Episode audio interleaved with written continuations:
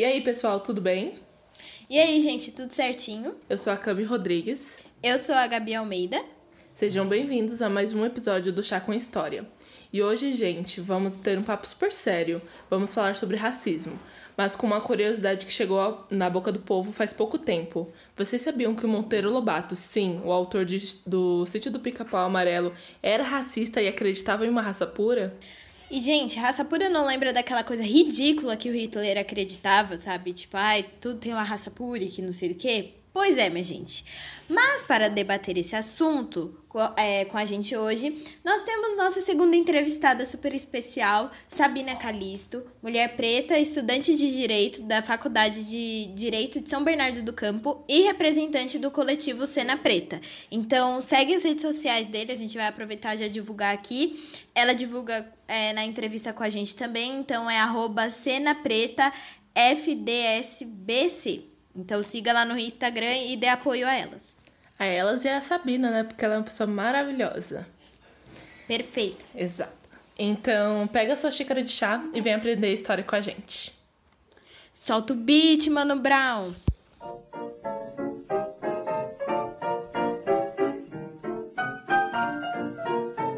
É, antes de começar, gostaria de avisar que a Sabina ela não tá aqui com a gente na hora que a gente tá gravando esse episódio mas a gente fez uma entrevista com ela antes e vamos deixar a, a entrevista inteira logo no fim do, do episódio. Então, escute tudo até o final. E se você quiser saber mais dessa entrevista, vai estar no final do episódio. E a gente conversou bastante, saiu muita coisa boba, mas boa de ouvir, viu? Exato. E um lembrete, é sempre válido, é sempre válido lembrar, né, que todas as fontes que a gente usou para o episódio vão estar disponível, disponíveis na descrição do episódio e na thread do Twitter. Então siga a gente nas redes sociais, que é arroba História, tanto para o Twitter quanto para o Instagram. Então vamos começar. Para começar, a gente vai situar vocês sobre o cenário que o Brasil estava na época. É, então a gente está falando de século XIX, século XVIII. Então, em 1888 foi abolida a escravatura, né? Princesa Isabel foi lá e assinou o papelzinho. E o Brasil foi um dos últimos países é, a fazer isso. E foi até mesmo antes dos Estados Unidos. Mas vocês acham que isso aconteceu é, tipo, isso aconteceu e simplesmente os negros estavam livres, eles podiam ser, estavam é, sendo inseridos na sociedade, conseguiam empregos em qualquer lugar? Gente, na verdade, não. A, a princesa Isabel até podia ter libertado eles, né, teoricamente, é, mas não quer dizer que os mesmos tiveram suporte ou foram inseridos na sociedade, como eu falei. Então, eles eram muito marginalizados. E para vocês terem uma noção, no final do século XIX, o Brasil tinha cerca de 17 milhões de habitantes, sendo mais da metade ex-escravos ou seus descendentes. Então era uma população muito grande que estava sendo marginalizada e que ninguém queria inserir tipo eles socialmente novamente. Então é, eles estavam novamente excluídos, né? Eles continuaram nessa exclusão social. É, exatamente. Você só pegou o povo e jogou eles aí. É tipo pegar uma pessoa, jogar em outra cultura sem ensinar nada a ela e sendo bem maltratada, né? Exato. Pois é, né, gente? E naquela época é, tinha uma ideia, tinha aquela ideia de que os negros e as pessoas de outras etnias que não fossem brancas é, era considerado pessoas inferiores, reforçando toda aquela questão de hierarquia social, que a gente tem até hoje, né, para falar a verdade. Mas a diferença era que eles não tinham mais a lei e o Estado a seu favor para tratar, tratar aquelas pessoas de uma forma ruim. Não que elas deixassem de tratar, mas aí, sei lá, é, as pessoas elas não tinham mais a lei do lado delas. Então, para dar um jeito nisso, resolveram trazer a ciência para o seu lado, com o intuito de justificar o racismo. E sabe o que é pior? Tem muitos famosos, muitas figuras públicas que apoiaram isso na época. E a gente vai falar disso um pouquinho mais pra frente. Bom, agora que entendemos um pouco sobre o cenário do Brasil, né, da abolição, a gente vai falar sobre a questão da eugenia. A eugenia é uma, é uma pseudociência de reprodução seletiva, criada por Francis Galton. Se eu falei errado, gente, peço perdão. Um antropólogo, geógrafo, explorador e inventor e psicólogo. É... Então, tipo, ele era um homem de muitos títulos, né, gente? Que por curiosidade também era primo do Charles Darwin. Sim! o Darwin, o que criou a evolução, falou sobre a evolução, né? Que tem os macaquinhos e aí tem a, a evolução da gente e tudo mais. E ela foi criada em 1800, essa teoria, né? Do, da eugenia. E ele tinha uma paixão por temas ligados a heranças biológicas e sobre a genialidade. Sim, a ideia da eugenia nasceu pela crença que o Galton tinha em encontrar uma maneira de quantificar a é, hereditariedade, sabe?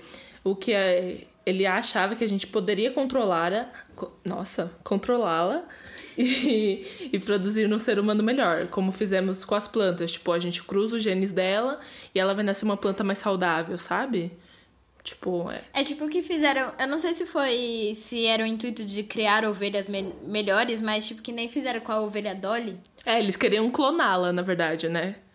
É. Mas assim. É verdade, confundi aqui, mas tudo é bem. É tipo, pensa, é tipo a uva sem caroço. A uva sem caroço ela não existe, ela foi criada em laboratório, entendeu? Exato. Então, é esse. Muitas coisas que a gente consome são criadas em laboratório, gente. Alô, agrotóxico. Alô, agrotóxico. Novamente, um momento sempre aqui, ó, pra criticar, tá? Se vocês quiserem, gente, eu mando uma matéria criticando o agrotóxico. Mas enfim, gente, voltando ao assunto. Então, ele realmente acreditava que no as nossas características eram todas hereditárias. Não só a cor do cabelo e olhos, que são coisas que realmente a gente sabe que, tipo, herdamos dos nossos pais ou de parentes.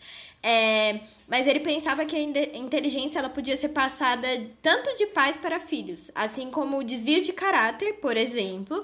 E se, ou seja, se, uma, se o pai, por exemplo, era uma pessoa ruim, a pessoa também ia ser ruim. É tipo vilão de novela, sabe? É, Nazaré Tedesco. Como é que era o nome da filha dela? Você lembra, Cami? Ai. Da, da menina que ela roubou, a Lindalva? N não, não a Lindalva. Tinha uma que era a filha real dela. Ai, menina, não lembro. Ai, não acredito que eu vou. Eu não vou lembrar. Nossa. Mas não tem problema. A, a Nazaré, além da Lindalva, ela tinha uma filha, tipo, a filha dela mesmo, sem ser a que ela roubou. E a menina era, tipo, super boa, sabe? Mas na teoria do nosso querido Galton aqui, ele falava que, na verdade, é. Tipo assim, a Nazaré teria uma filha e a filha dela também seria ruim, entendeu? Só porque ela é ruim. Ah, e o Galton, ele, ele tinha pensamentos muito, muito estranhos, assim, peculiares. Exato. É. E sabe, Gabs, para as pessoas poderem entender um pouco mais, teve um caso que foi super famoso de eugenia que ocorreu nos Estados Unidos e que mudou o rumo da eugenia no país.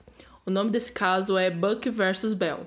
Ele aconteceu em 1927 e ele ganhou notoriedade por chegar à Suprema Corte. Uh, o caso se trata de uma jovem, a Carrie Buck, que ela estava internada né, na colônia estatal da Virgínia para epiléticos e débeis mentais. É, eles colocavam esses nomes. E, assim, queriam impedir ela de ter filhos e, assim, um, um cara chamado John Bell, ele era superintendente, ele falou assim, não, ela não vai ter filhos, porque ela é uma degenerada, basicamente. Usaram essas palavras. Gente, que absurdo. Aí vocês pensam, como assim este homem louco fala um negócio desse, né? Só que, tipo, ninguém concordou, né? Pois então, gente. O caso chegou à Suprema Corte e os juízes concordaram que ela não poderia ter filhos, porque vinha de uma família de débeis mentais e promíscuas. E acabaram votando oito a favor da esterilização de Buck e um contra. O caso marcou a passagem de algo popular para a lei e um dado que achamos impressionante é que cerca de 60 a 70 mil indivíduos foram esterilizados nos Estados Unidos. Gente, assim, é, é muito chocante, né? É, meu, como você vai falar para uma pessoa que ela não pode ter filhos, né? E eles usaram muito esses termos de débeis mentais e eles, eles achavam até que eles estavam fazendo um, so, um serviço social e não esterilizá-la seria tipo como é que fala, Gabs? É... Seria errado, seria. Esqueci a palavra. Tipo, ia meio que passar para as outras gerações? Tipo Não, seria irresponsável. Seria um ato irresponsável. Ah, tá. Deixar ela se reproduzir, porque teria mais uma geração de degenerados. É muito louco, né? Ai, Gente.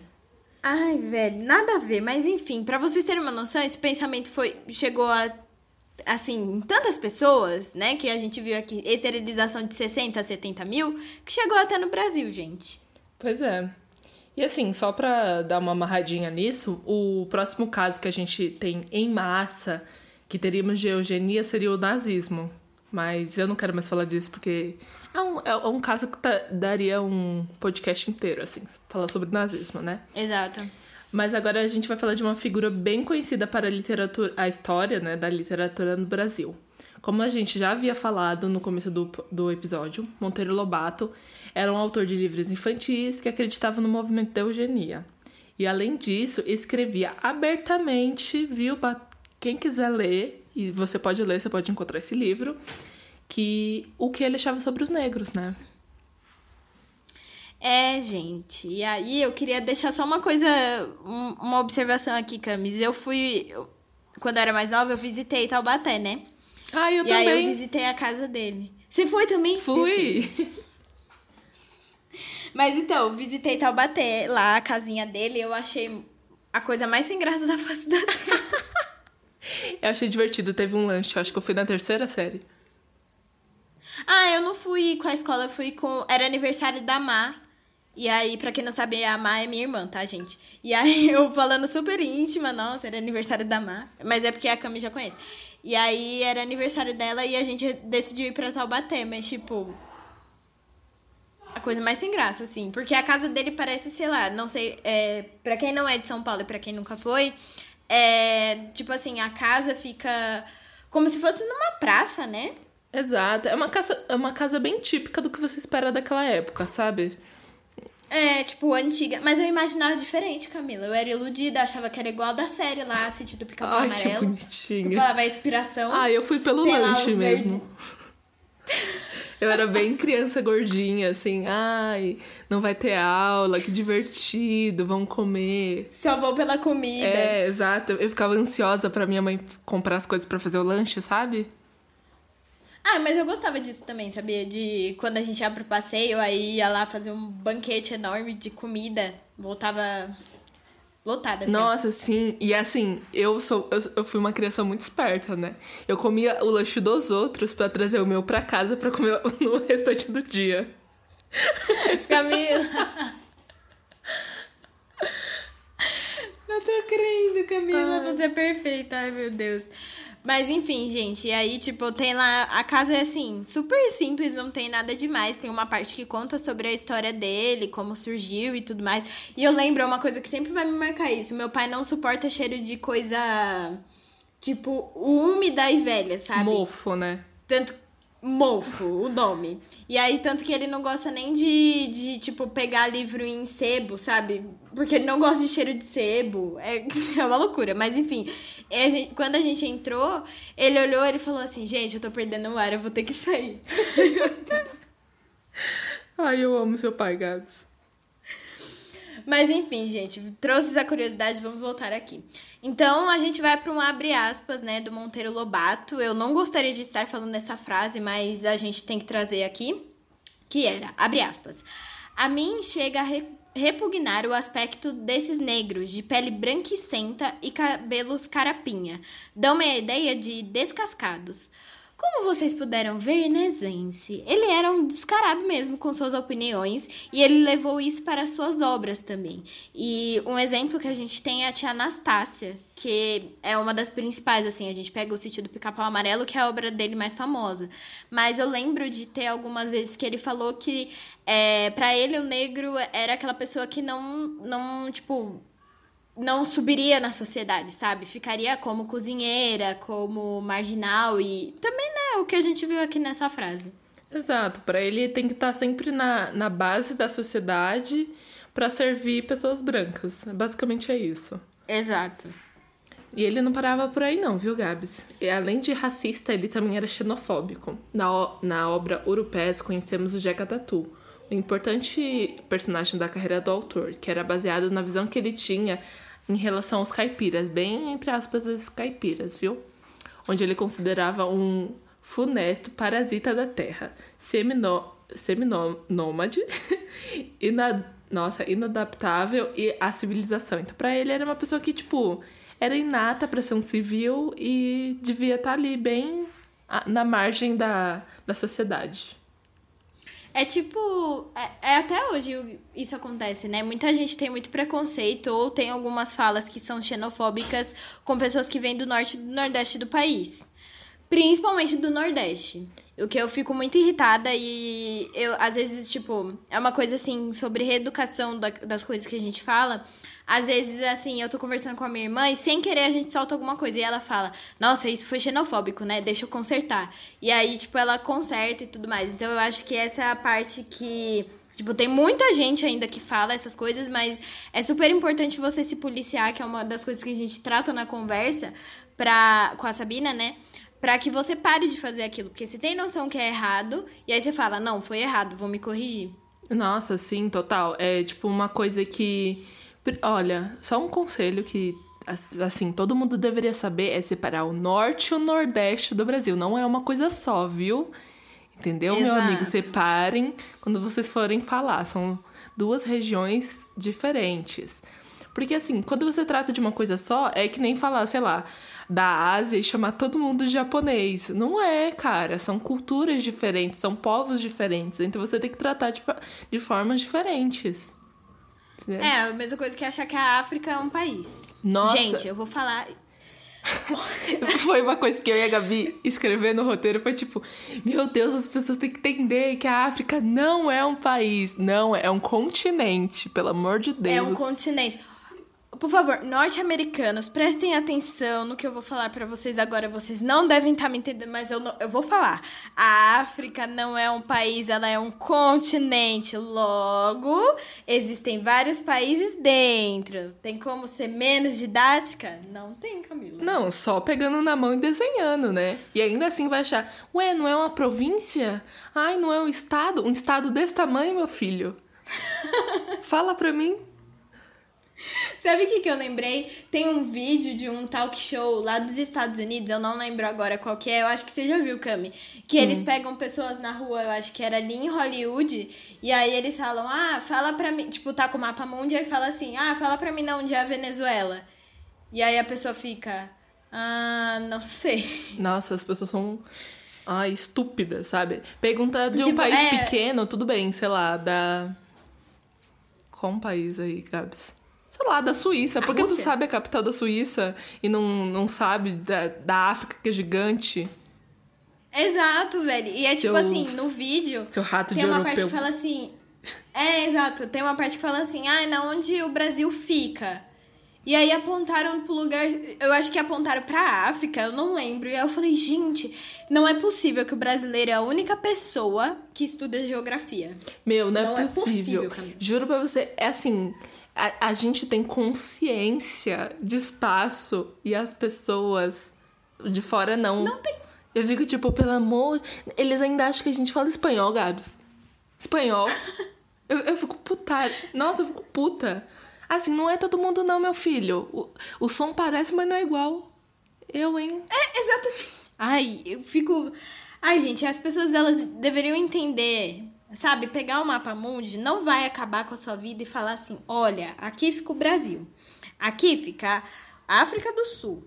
Sabe, me deixa irritada. É que nem esses dias que eu vi o tweet que descobriram a Pangeia. Pra quem não sabe, gente, o que é a Pangeia. E é, é bom a gente explicar, vai que alguém não sabe, mas tipo assim, muito antigamente, todos os continentes eram um continente só que era chamado Pangeia. Então, se vocês prestarem atenção quando pega o mapa mundi, o Brasil encaixa na África. E, tipo, a Oceania também encaixa ali na parte da África e tudo mais. Tudo se encaixa.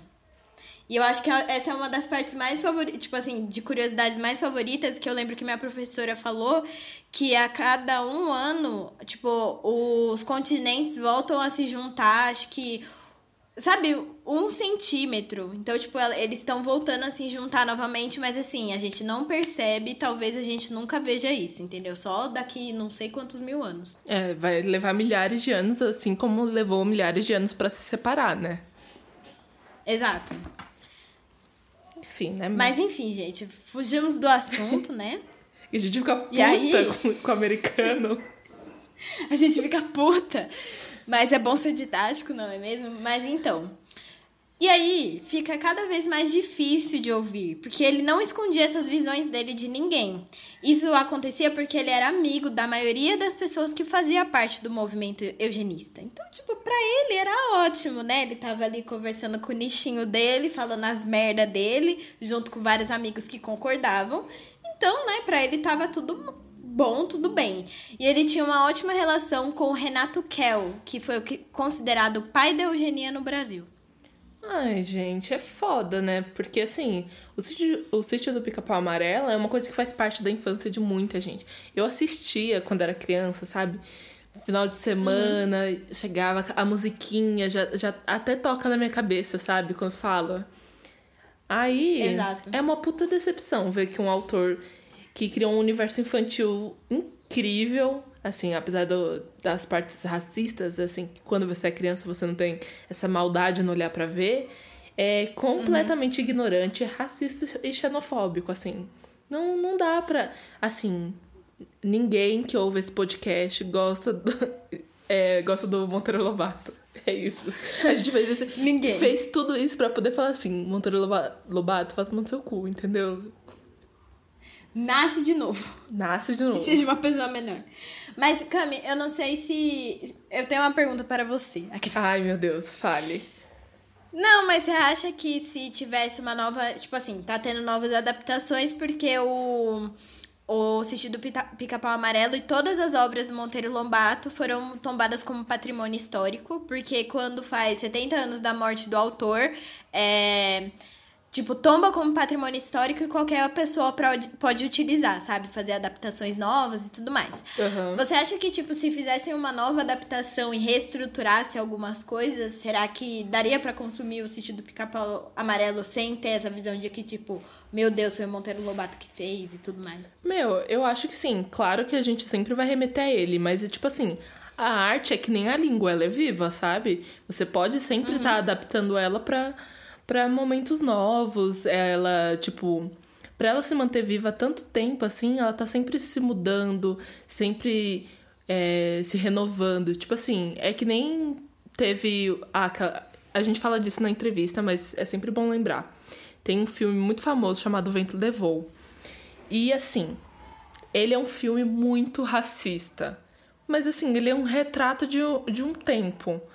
Então, uhum eu acho que assim, tem que, tem que aprender com aquilo. E se se passasse hoje, eu acho que toda a problemática do filme se trataria de outro assunto, sabe? É, é trazer a, a obra para um novo contexto. É trazer o sítio do pica-pau amarelo para outras problemáticas, para outra visão. Porque a pessoa que vai fazer a adaptação é outra pessoa, é, não tem os mesmos pensamentos que o Lobato, sabe?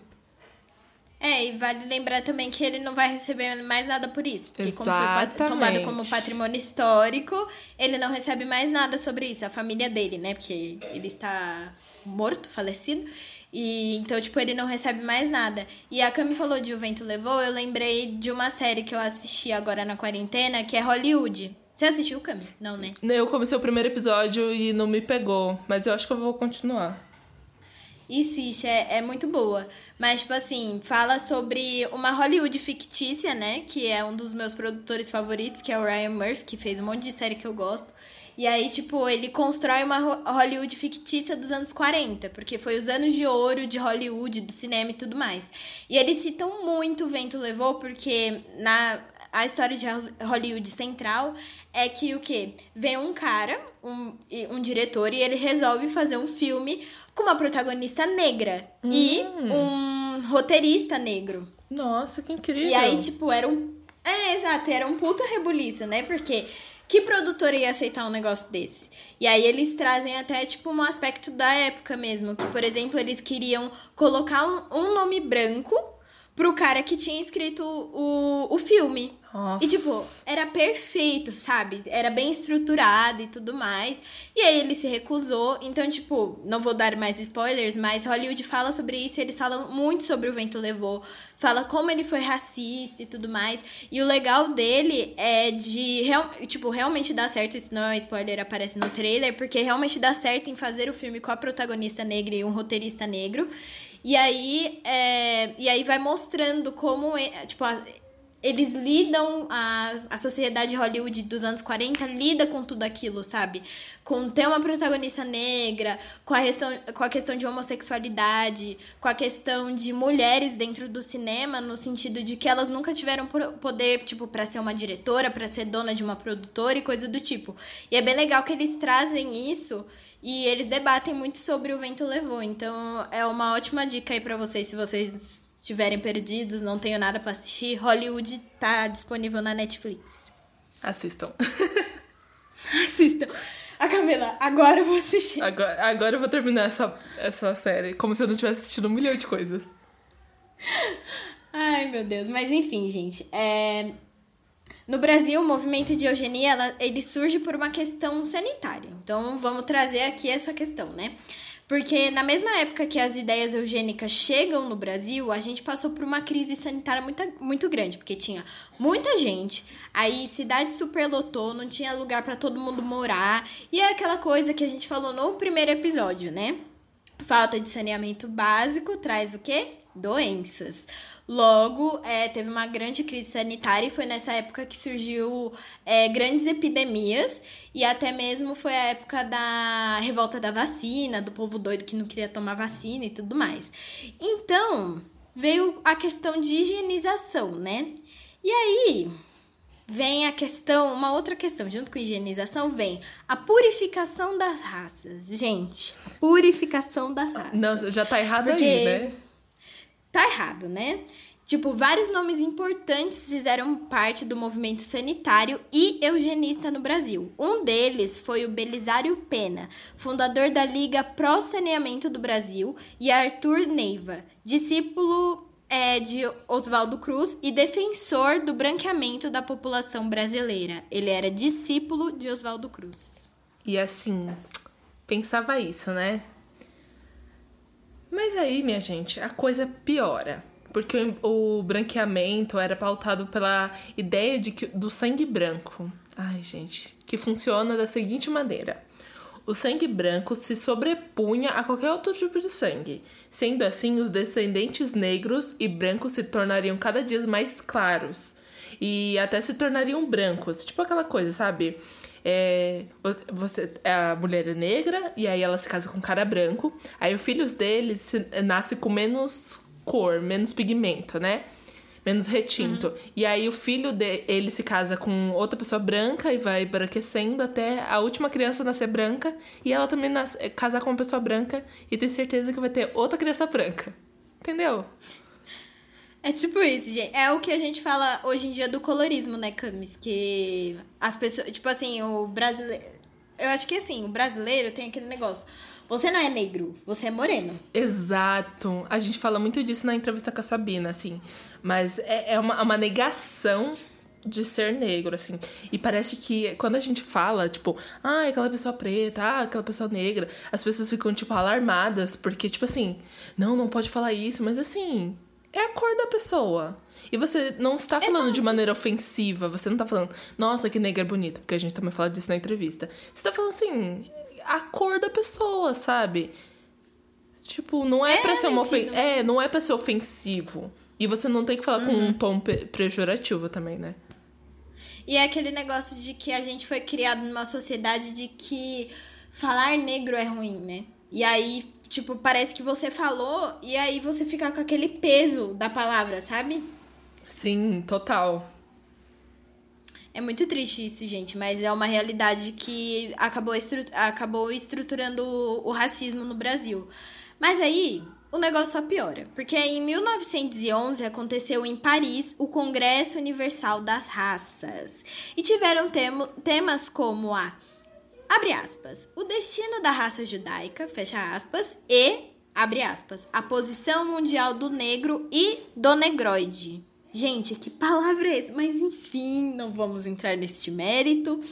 E foi, e foi um representante do Brasil para o local, sim, gente. Vocês acham que não? O nome dele era João Batista Lacerda e era médico e diretor do Museu Nacional. E ele acreditava numa forma diferente de miscigenação, meu povo. Por quê? Ele achava que o sangue branco diluiria o sangue, o sangue negro. Para o Batista, se o embranquecimento fosse estimulado e os africanos não chegassem no país, em um século os mestiços, mestiços desapareceriam e, consequentemente, a raça negra seria extinta. Ai, meu Deus, como o homem, ele, o homem branco ele é problemático, né, meu Deus? Ele é problemático. Olha, então, minha gente, mas aí continua, continua vai piorando, porque a sociedade ela consegue piorar as coisas. E assim, essa proposta foi tão absurda, mas tão absurda, que até o movimento negou é, por não fazer nenhum sentido, assim. Mas tinha gente, pior, viu? O advogado e jornalista, jornalista Silvio Romero, que hoje tem uma praça aqui em São Paulo, viu?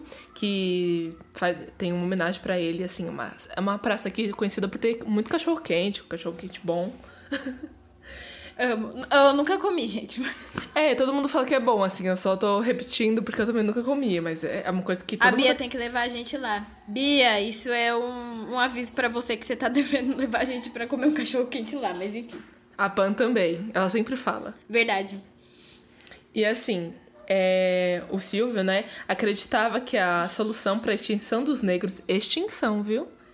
Era outra. Era deixá-los todos morrer tudo bom?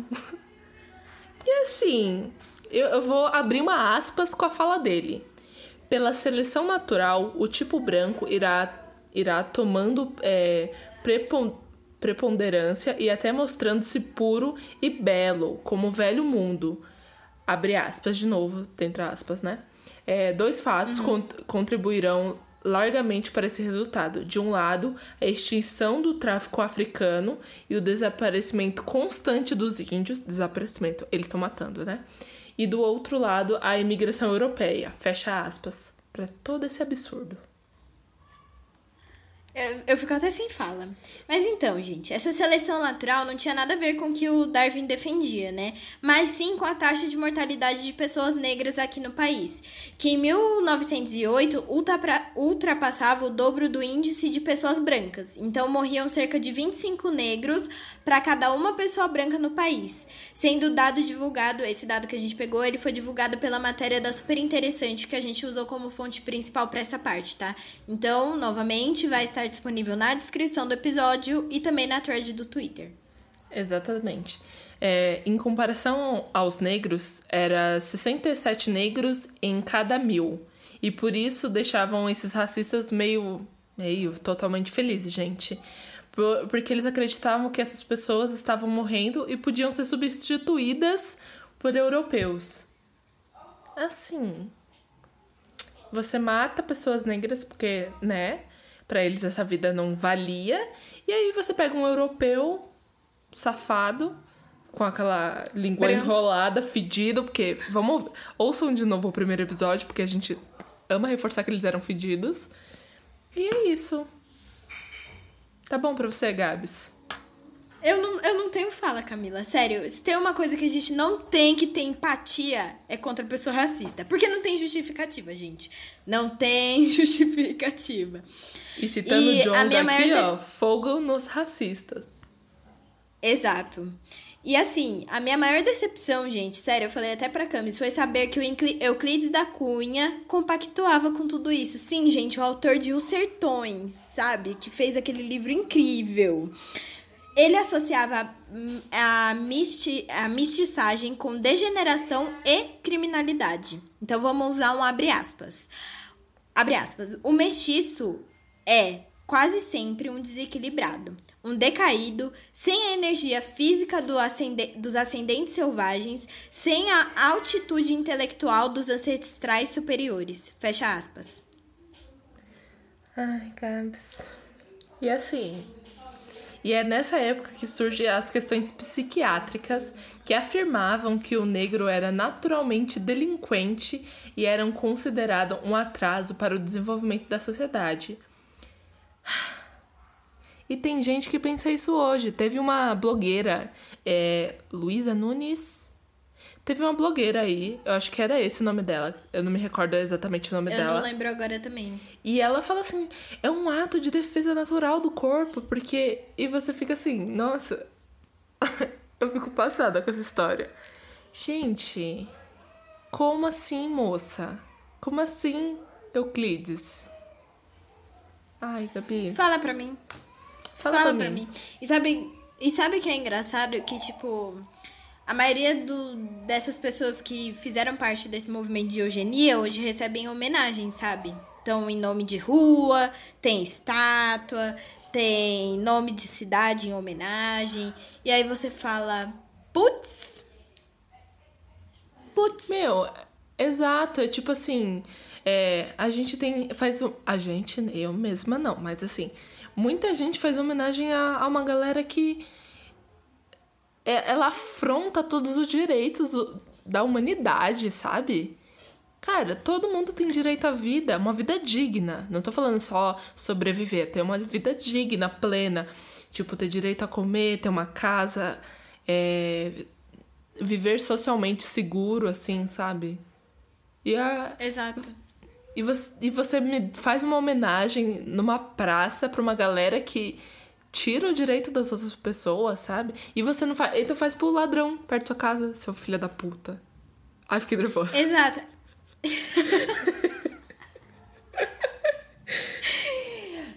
Ficamos nervosos, ficamos nervosos, gente. Porque não tem como, sério. É tipo, eu sei que é muito pesado falar isso, mas é a mesma coisa que, por exemplo, na Alemanha eles pegarem e fizessem, sei lá, uma rua em homenagem ao Adolf Hitler. Que não tem sentido, que eles têm Exato. até vergonha. Vergonha. Sabe o que eu acho engraçado? Não, vamos entrar no negócio aqui, Camila. Vamos lá.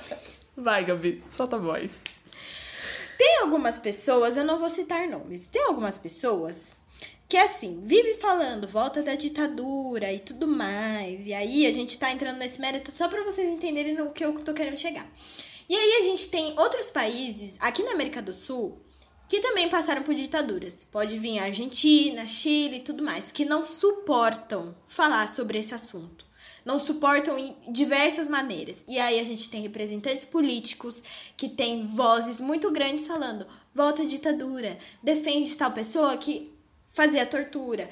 Sabe? É, é, é esse nível que a gente tá falando. Se o cara homenageia um cara que fazia tortura, então, obviamente, que, tipo, no nosso país, é, o racismo, que eu gostaria de pontuar, e a gente fala isso na entrevista, é completamente diferente com o dos Estados Unidos, homenageia racistas com nomes de rua, com nomes de hospitais, com, por exemplo, uma cidade como Taubaté, que tem como ponto turístico principal a cidade onde Monteiro Lobato nasceu. Exato, e acho que é uma coisa assim que a gente tem que pontuar muito bem. É que você não pode esquecer que isso aconteceu na história. Assim, fingir que nunca existiu. É, é que nem a galera que nega o, o- que a gente foi uma sociedade escravocrata. Mas assim, você tem que pegar esse erro e entender ele e fazer não acontecer novamente, sabe? É, é uma questão que eu também pontuo, assim, tipo, ah, o que fazer com o Vento Levou? Porque o Vento Levou foi tirado do catálogo da HBO. Ah, fingir que ele nunca existiu? Não. Você tem que colocar um aviso, você tem que educar essa sociedade para que ela não se transforme e. Se transforme, não, não repita o que a, a sociedade anterior tem, fez, né? Então é tipo, você tem que aprender com todos os erros do passado, entender que aquilo não pode se repetir. E aí, É o que a gente fala até na entrevista, né? Exato, é tipo, esses erros, mano, são imperdoáveis. Você matou milhares de pessoas, você você valoriza vidas e outras não. Então você dá é, peso a cada vida dessas perdidas, assim, e é, mano, é muito, muito errado pensar isso. E aí as pessoas na, na nossa sociedade, no nosso país, estão pedindo coisas.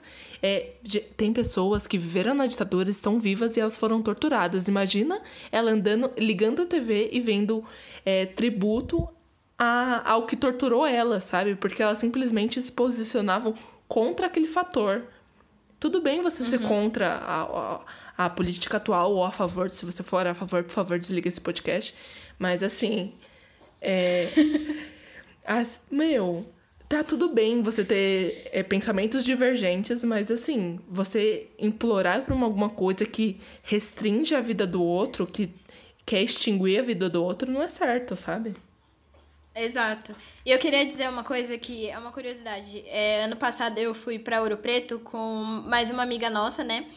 E um amigo Alô, nosso Vicky. também. Alô, Vicky, alô, Julie. E aí a gente foi para Ouro Preto e tinha uma casa lá que a gente visitou de um cara que ele era dono de escravos. E aí, gente, sério, tem uma parte onde essas pessoas, tipo, os escravos ficavam, né? Que você desce.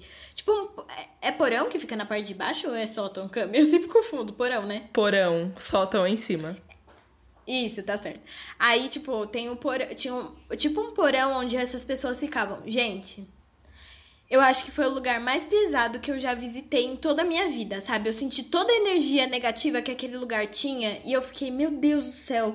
E aí tinha, assim, a exposição era com objetos de tortura da, daquela época de que tinha para os escravos. Gente, sério, se tem uma coisa tão pesada, foi aquilo. Eu acho que eu nunca me senti tão mal, tipo, de ver mordaça, de ver correntes. E assim, o chão, eu acho que eles restauraram, mas era todo em pedra. E eu acho, mano, eu não consegui ficar em pé lá direito. Imagina uma pessoa que, que tava lá, que morava ali. E viveu, não sei quanto, eu não lembro quantos negros é, ficavam lá dentro. Gente, eu não tenho, sabe, eu não tenho fala para isso. Não, e assim, é, há, há, poucos anos, eu acho que tem um, um ano talvez, ou mais. É, lembra que teve aquela moça da Vogue, a editora-chefe, que fez uma, uma festa, que é um baile da Vogue, alguma coisa assim, e ela colocou é. uma, uma cadeira, né, como se fosse um trono, e pessoas negras servindo ela co como escravos, assim. Tipo. Sim, tinha as mulheres, né? Que eram as mucamas, não era? Isso! E chamavam ela de Sinhá, não era? Sim, Camila, sim. sim aí, sim, exatamente. Sim. Olha, e aí ela foi demitida, né? Ou ela pediu demissão. Acho que ela foi demitida e teve que fingir que foi pediu demissão, né? E Sim. meu, para vocês entenderem como o Brasil é um país racista velado, ela falou que a intenção dela não era aquela. Mas assim, como não era sua intenção? Você minimamente estudou história na escola, você já viu isso, e você, assim, como uma editora-chefe de uma revista mundialmente famosa, que é a Vogue, é... tá fazendo um ato desse, alguma coisa tá errada, né? Você sabe Exato. muito bem o que você tá fazendo. Eu não sei se foi no mesmo baile que deu aquela confusão da Tatá do Cocielo. Ai, eu acho que foi. Foi o mesmo? Não, eu não lembro se foi o mesmo, mas foi alguma festa de famosa, assim, também. É, então, eu acho que era um baile da Vogue mesmo. Porque eu lembro que tinha muita gente, assim, influencer brasileira, famosa brasileira.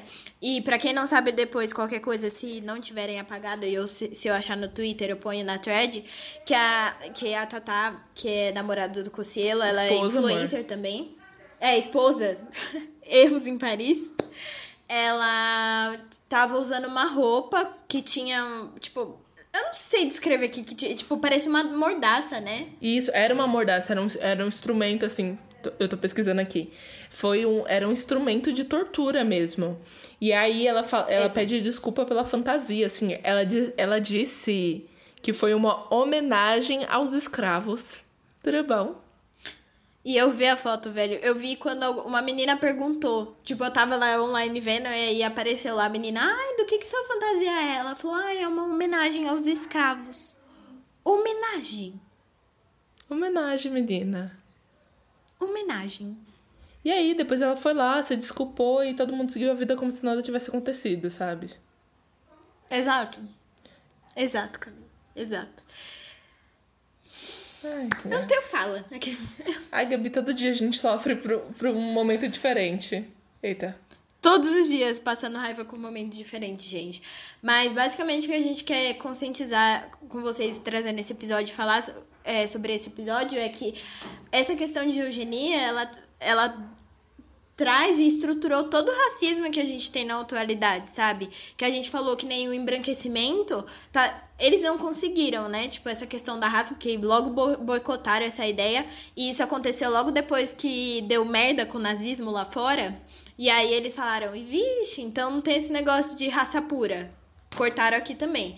Mas que nem o Getúlio Vargas era um dos apoiadores, sabe? Tipo, na Constituição de 1930, acho que era 39 ou 38, eu não lembro agora, mas na, na Constituição, na Constituição estava escrito que era que eram, tipo, a favor da eugenia, que era necessário o embranquecimento da população.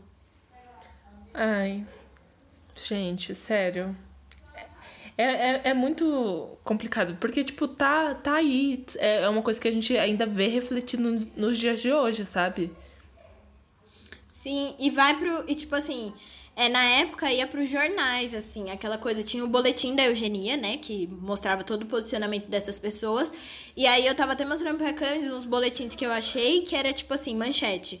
Ai, desfile é, das crianças pra raça, tipo, tal, sabe? Tipo assim, pra enaltecer a raça branca. E você fica, meu Deus do céu, pra que uma coisa dessa? Fala pra mim. Meu, pra quê? Mas tem muita gente ainda que se refere, tipo, a raça, raça asiática, raça negra, raça branca. E, tipo assim, não tem nada de raça. A gente é cachorro, por acaso? Exato. É uma coisa que a gente aprendeu na nossa aula de sociologia. Citamos a Rose na outra, no outro episódio. A gente citou nesse ou não? É, foi nesse, né, Cam? Eu que tô confundindo. Ai, vamos citar em todos. Rose, você é maravilhosa. Em todos. A gente teve uma professora de sociologia e também deu outra aula pra gente, né? Que foi um projeto de jornalismo. Ela tava. Ela conversou muito com a gente com essa questão de racismo, de feminismo e tudo mais. E aí ela falou um dia pra gente que não existem raças, existem etnias. Porque tem culturas, tem, tem sociedades diferentes em diversos lugares. Então não existe essa coisa de raça, existe etnias.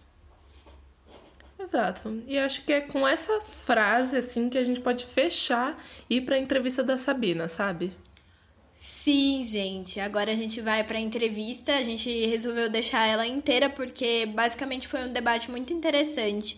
A gente fala sobre muitas coisas é, interessantes e pontos interessantes, né? Porque a Sabina é uma pessoa muito inteligente e ela está à frente de um coletivo. E, mano, uma mulher negra, LGBTQI, estudando direito é assim um puta avanço, sabe? É, exatamente. É uma coisa que ela fala. Ela é resistência. E assim, eu tô nesse episódio para deitar pra Sabina. E. e assim. Olha, maravilhosa, Sabina. Você é tudo pra mim. Palmas. Aqui, palmas pra essa mulher incrível. Porque, gente, sério, a entrevista tá maravilhosa. Foi uma hora e 57 minutos da gente conversando. Ai, se preparem, mas... esse episódio tá gigante. Sim, mas foi super válido. É... E é isso. Eu espero que vocês gostem da entrevista e vamos lá. A carne mais barata do mercado é a carne negra. Então a primeira pergunta mesmo é, na verdade, um pedido, assim, para você falar mais um pouquinho sobre você, a sua questão com o movimento é, partes que você te incomoda, que você gosta, tudo sobre você, que a gente quer ouvir essa. Ai, sobre você, Sabina, você é maravilhosa. Gente, eu tô, eu tô me sentindo muito famosa. Assim. Achei o máximo. Então vamos lá. Meu nome é Sabina Calisto Braga. É, tenho 20 anos. Estou no terceiro ano de Direito. Eu não sei porquê, mas todo aluno de direito tem necessidade de falar isso. Aí eu tô tentando incorporar isso em mim, mas é muito difícil. eu tô no movimento negro, assim, desde que, sei lá, tipo, quando eu comecei a entender, eu acho que o recorte de raça veio muito antes do recorte de gênero para mim. Então eu percebi que isso já era uma coisa muito presente para mim desde pequena. Eu não sei dizer exatamente quando isso aconteceu. Uhum. Mas depois no ensino médio, no finalzinho do ensino médio, no começo da faculdade, eu comecei a ter mais envolvimento com isso, porque eu tive espaços que me proporcionaram isso, então hoje eu fiz parte de militância organizada, que não é milícia, tá, gente? É militante organizada, diferente. É, e aí hoje eu tô lá no coletivo Cena Preta, que é o coletivo preto da Direito São Bernardo, que é a faculdade que eu uhum. estudo. E basicamente, quando eu cheguei na faculdade, o coletivo não existia mais, assim, ele estava morto. Ele tinha sido criado em 2016, 2015 mais ou menos, que foi quando eles começaram a estudar, tipo, a implementação de cotas. Então, tipo, pra vocês verem, é super recente lá na faculdade. O primeiro ano que teve utilização de cotas foi 2017. E no ano que eu entrei na faculdade, em 2018, na minha sala tinha 70 pessoas e só tinha eu e mais duas, três pessoas negras. E aí, tipo, isso foi um choque muito grande. Eu já sabia o que esperar, assim, nesse, nesse aspecto, mas eu acho que foi ainda maior porque eu pensava, meu, eu tô no noturno, assim, tipo, tudo bem se de manhã eu tiver essa quantidade. Mas no noturno, né, assim, imagina como é de manhã, né? E aí, no começo eu fiquei bem ressabiada com isso, era uma coisa que pesava muito para mim. E no ano que eu entrei na São Bernardo, rolaram várias pichações racistas em banheiro. Então, uma delas foi, tipo, pro Diário do Grande ABC, para jornais, assim, aqui da região, de que, imagina, uma faculdade de Direito tá rolando isso, sabe? E aí foi muito complicado, porque a gente não via muito retorno do, da administração. Muitos alunos levavam isso como chacota de tipo, ai, gente, que chato que aconteceu, né? Mas dane, isso vai acontecer de novo, porque é isso. Vamos engolir e seguir a vida. E eu não conseguia achar que aquilo era normal, não conseguia é, achar que era normal eu entrar na faculdade que eu estava pagando uma mensalidade para estar lá, e mesmo que eu tivesse pagando, não tivesse pagando, eu passei no vestibular, como todas as outras pessoas, e eu, eu lia no banheiro que estava escrito que eu não era bem-vinda, né? Então era muito ridículo isso pra mim, eu não conseguia achar que isso era normal.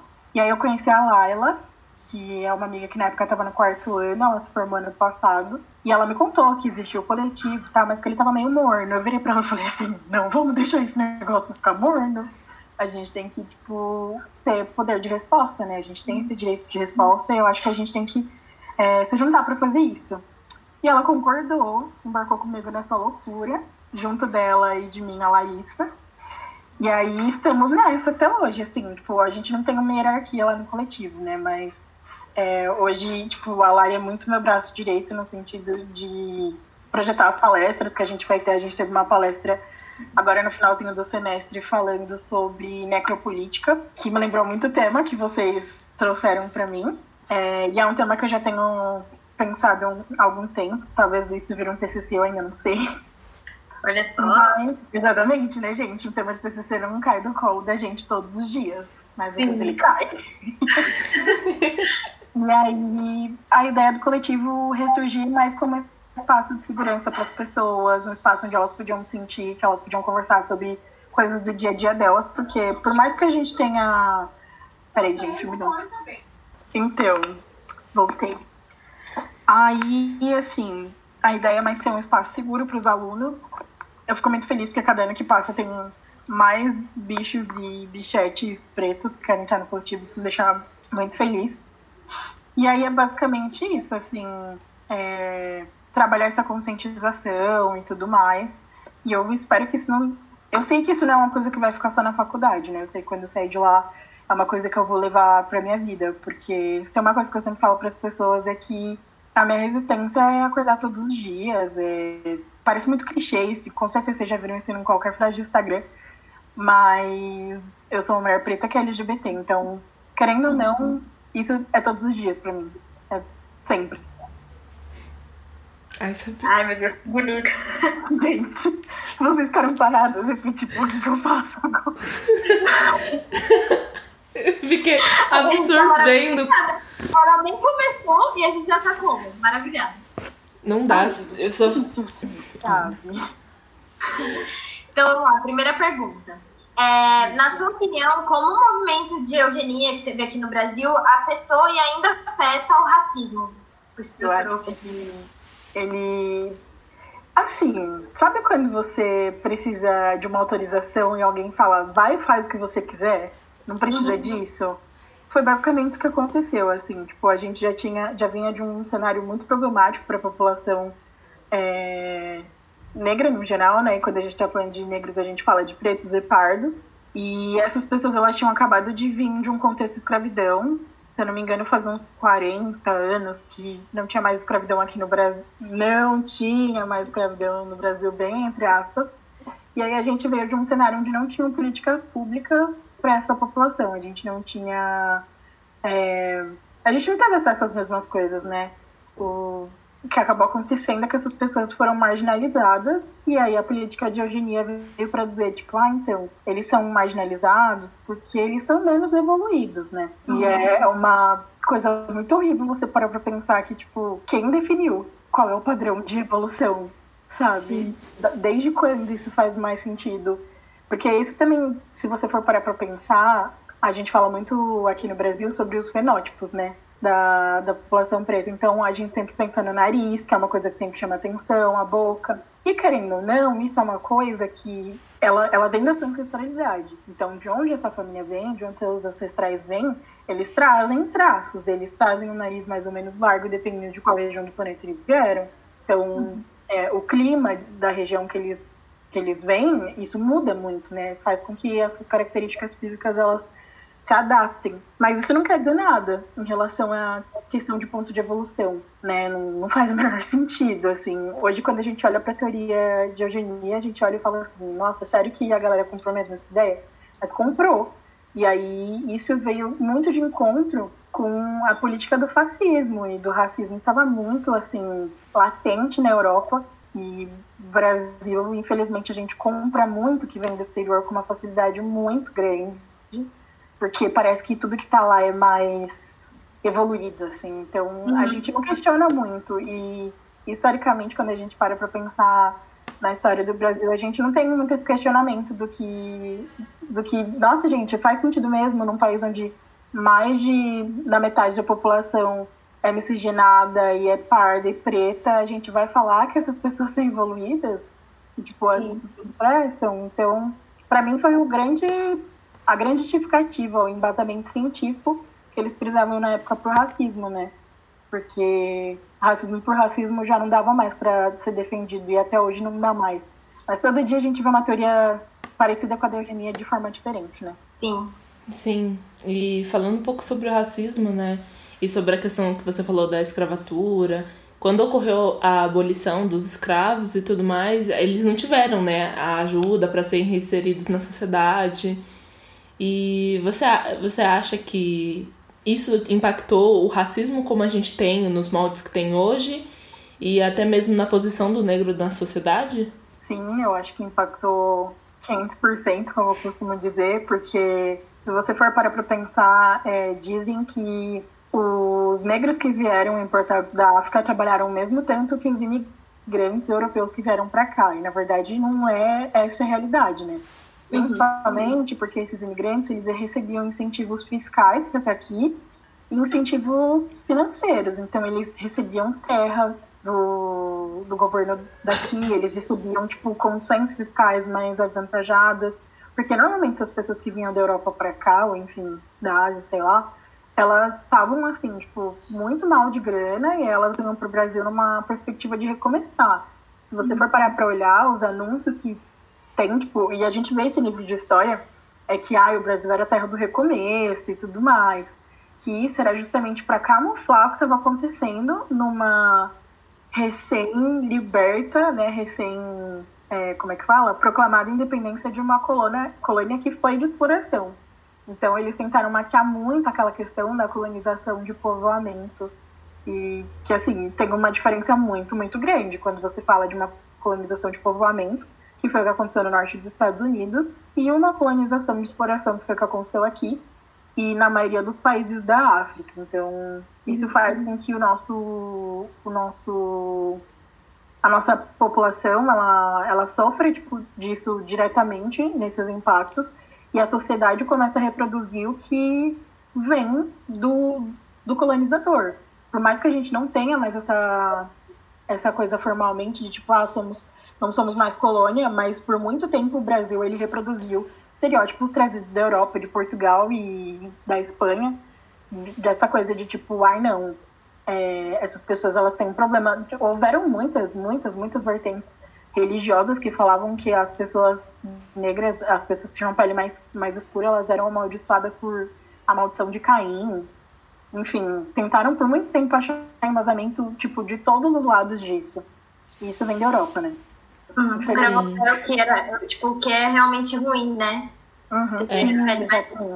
E até mesmo é uma coisa que a gente estava até falando sobre a questão de o Brasil, eu acho que é um dos únicos países assim que tem essa questão de ah, a gente tem o moreno claro, o pardo, o, sabe, as variações, sendo que Sim. todos nós somos negros, né? E na verdade é essa questão de variação de cor, tipo eu e a Cami, sabe? É ser Sim. mais retinto né? Sim. Sim. É, isso, isso cai na, naquela coisa que, assim, a Eugenia, ela foi ela foi alavancando várias questões. Uma delas, aquele mito da democracia racial, que quando você para para estudar antropologia e sociologia, isso ainda é muito. É... Isso não é divulgado da mesma forma que era divulgado na época, mas isso ainda é muito defendido dentro dos estudos da antropologia.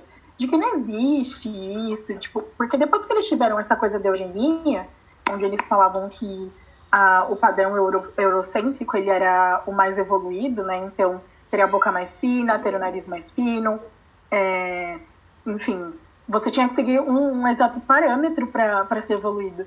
Depois disso, eles vieram mito de democracia racial, que foi exatamente o inverso, dizendo, tipo, não, não existe isso aqui, sabe? A gente não tem uma, é, uma raça superior.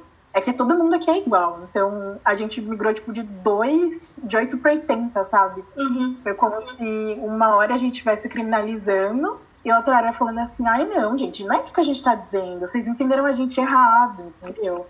E isso abriu muito espaço para o colorismo, que é, que é isso que você falou, né? Da questão uhum. de ser mais ou menos retinto. Aí a próxima é, pergunta é que, se, é, na sua opinião, né, se você acha que eles tivessem tido essa reinserção, né, assim que aboliu a escravatura, eles fossem reinseridos na sociedade, você acha que o racismo ele teria uma cara diferente ou não teria até mesmo racismo? Eu acho que provavelmente não, né? Mas a gente quer saber a sua opinião. É, assim, minha opinião pessoal é que hoje a gente está no Brasil, que é um país racista, que não tem racistas. Eu acho muito engraçado quando eu falo isso em voz alta, mas é, no último censo do IBGE, eu, se eu não me engano, eu vou procurar direito a fonte para trazer para vocês, porque jornalistas, né, amores? Nada de fake news. É, a gente tinha um dado onde a maioria das pessoas acreditava que tinha racismo no Brasil, mas essa maior, grande maioria de pessoas também dizia que não era racista. E essas pessoas que votaram nisso se auto-intitulavam brancas. Então a gente tem dois duas problemáticas aí. A primeira problemática é de tipo a auto-identificação das pessoas ela é muito afetada. Você demora, se você não é muito retinto, você demora, um, você tem um processo de se identificar é, negro ou negra, preto ou preta, enfim. E, e, isso às vezes demora tipo 30 anos, 40 anos para a pessoa conseguir identificar isso. E aí tem a segunda problemática de não reconhecer o racismo no dia a dia, né? Então, acho que aqui o racismo é velado. E eu acho que na época, se a gente tivesse tido essas políticas públicas de reinserção da população preta após a abolição, ia ser como é hoje. Eu acho que ia ser tudo velado, assim. Uhum. Porque a gente ainda tinha, querendo ou não, e até um pouco depois disso, na, na época de Vargas, é, que teve toda essa questão muito latente aqui de, de fascismo, é, a gente teve o segundo maior partido nazista fora da Alemanha, né? Tipo, uhum. isso é um pouco alarmante. Então, eu acho que isso ia continuar no meio que no subconsciente das pessoas, mas elas iam ter pelo menos leis que protegiam esse tipo de coisa, sabe? Que nem hoje a gente tem a questão da injúria racial e do crime de racismo. Sim. Ah, só um caso pessoal mesmo, falando um pouquinho de mim, porque eu, só, eu gosto de falar. Vai, Mas é. Mas falando sobre essa questão da, da, das pessoas não se reconhecerem o tom da pele, a minha mãe mesmo, a minha mãe é uma mulher negra e ela se auto-intitula como uma pessoa morena, quase parda, assim, sabe? É. E ela nega muitos traços, assim, ela alisa o cabelo, ela tem muito. Ela se incomoda com o formato do nariz e tudo mais. Então, tipo, é muito complicado, porque, tipo, o padrão de beleza que é imposto para ela é tipo de uma mulher europeia que nunca vai rolar, sabe? Exatamente. Nossa, a gente passa muito tempo da nossa vida se frustrando com isso. Inclusive, eu posso fazer uma indicação? Pode. Pode, claro. É, tem um livro que, para mim, ele foi muito importante. Eu já tinha me entendido como uma pessoa preta, mas sempre que uma pessoa me procura com essa questão de tipo, ah, você acha que eu sou negro? Não. Porque realmente, como eu uso trans, as pessoas vêm me perguntar isso para saber se elas podem usar trans. Eu acho isso muito engraçado, que elas acham que eu sou, tipo, a pessoa que vai autorizar isso ou não, sabe? Exato, vai vir com carimbo. Você pode, você não pode. Exatamente. E aí é muito assim, tipo, o medo de ser cancelado pela internet, né? Uhum. Que é uhum. essa mais a questão. E eu sempre indico a leitura desse livro, que chama Quando Me Descobri Negra, da Bianca Santana.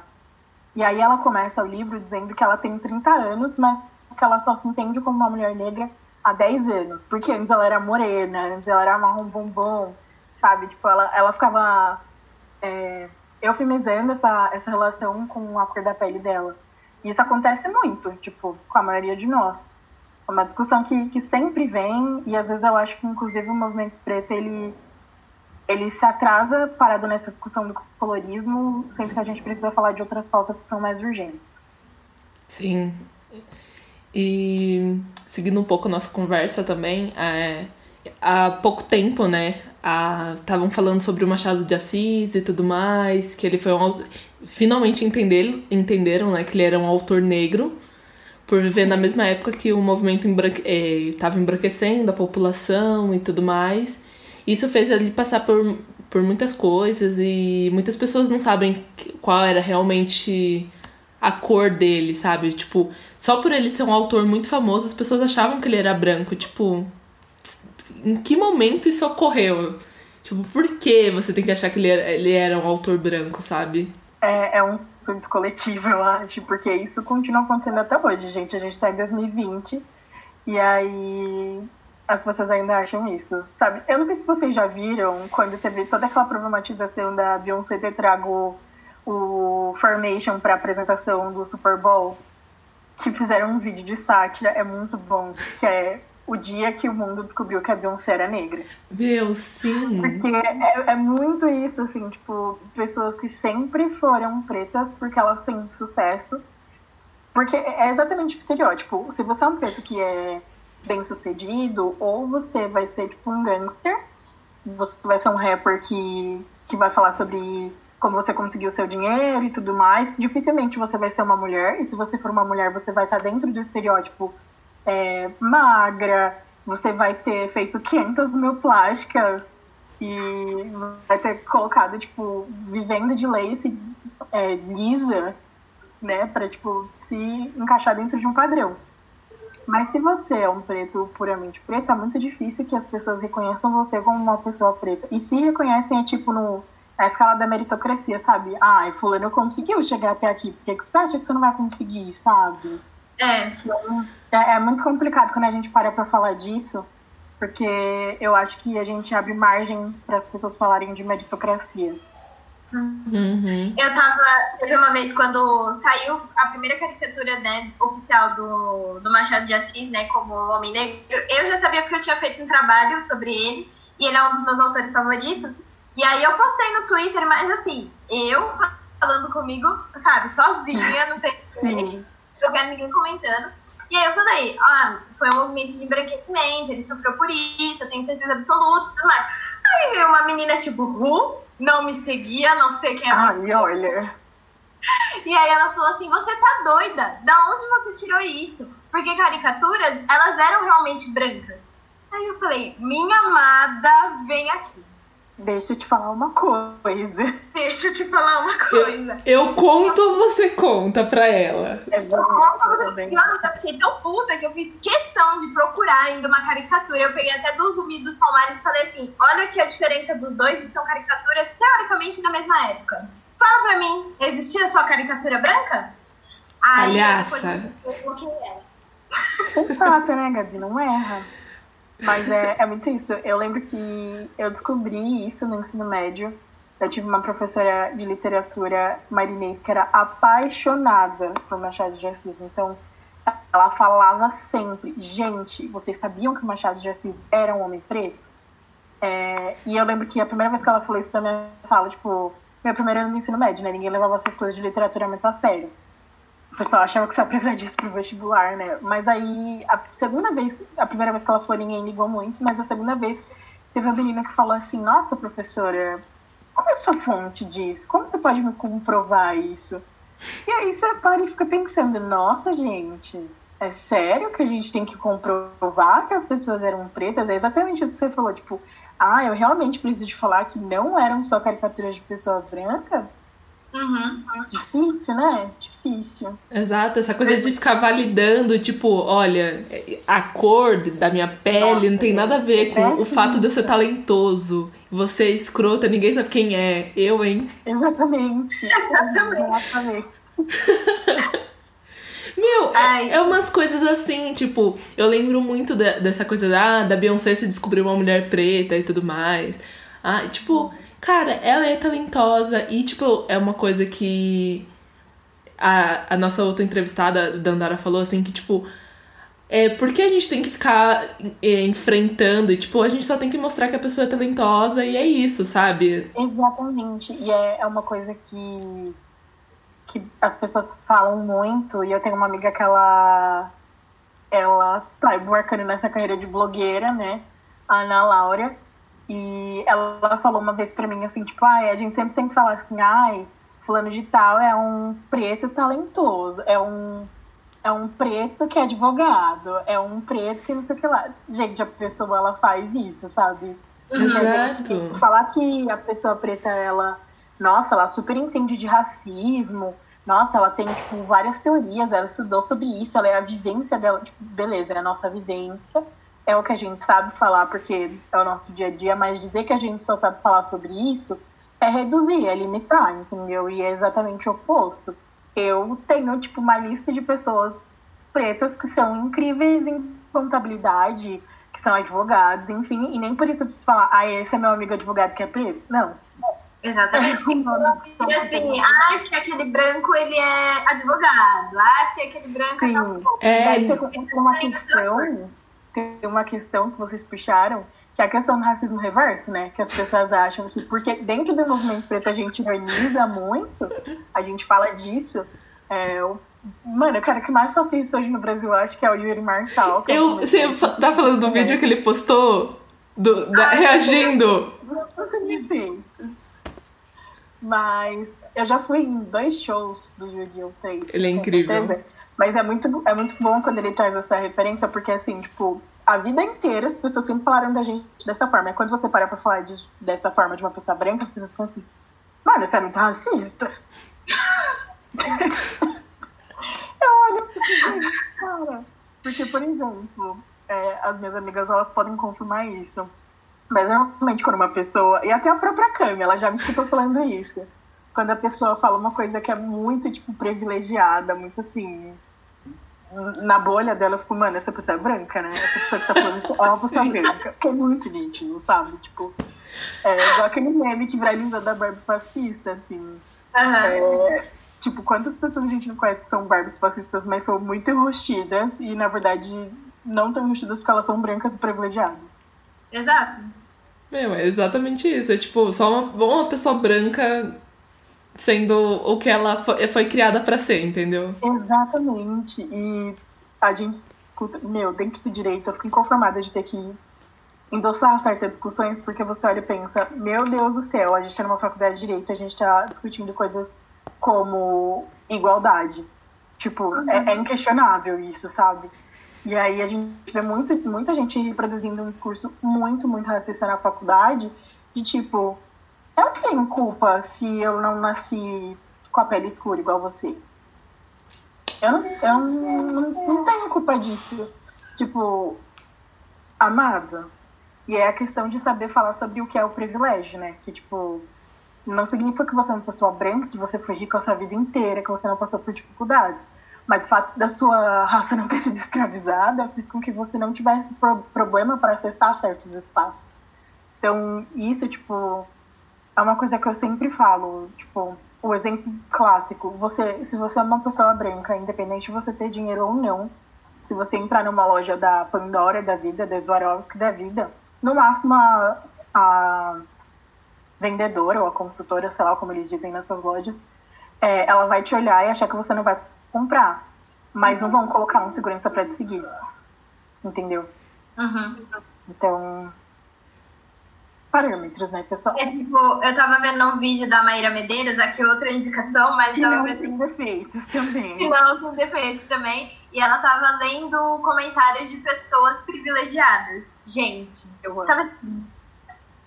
É, tinha cada coisa, tipo, a menina reclamando porque, eu não lembro se era uma menina, se era um cara, mas que ele não tinha conseguido pegar a. Como é que é o nome daquela parte tem a econômica no avião e tem a. Classe executiva? Classe executiva. E ela, ai, tá muito apertado aqui. Ah, cala a boca, né, querida? Você tá indo pra Paris já. Ela falou, ah, porque eu vou pro meu voo, eu vou pra Paris. Ela já tá indo pra Paris. E aí, tipo, a Maíra até fala, é, o fato de você já ir pra Paris, independente se você vai numa econômica, foda-se, lá na frente do avião, tá indo pra Paris, você já é privilegiado, né? Sim, é muito isso. Eu gosto muito daquele vídeo do Quebrando Tabu do. do saque que eles fazem, que aí tem um que é sobre privilégio branco.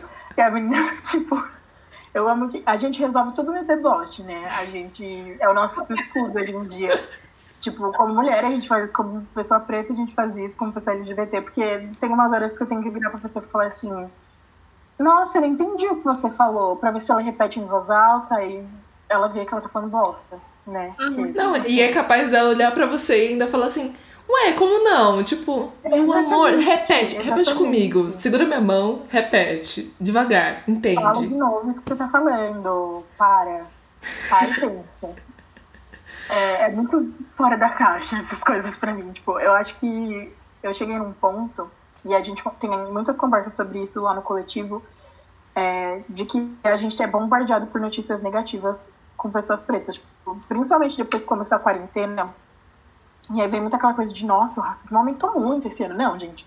O racismo começou a ser televisionado, começou a ser mostrado para as pessoas, porque até então ele acontecia todos os dias, sabe? Tipo, não é nenhuma novidade pra gente de que a cada 23 minutos um jovem preto morre aqui no Brasil.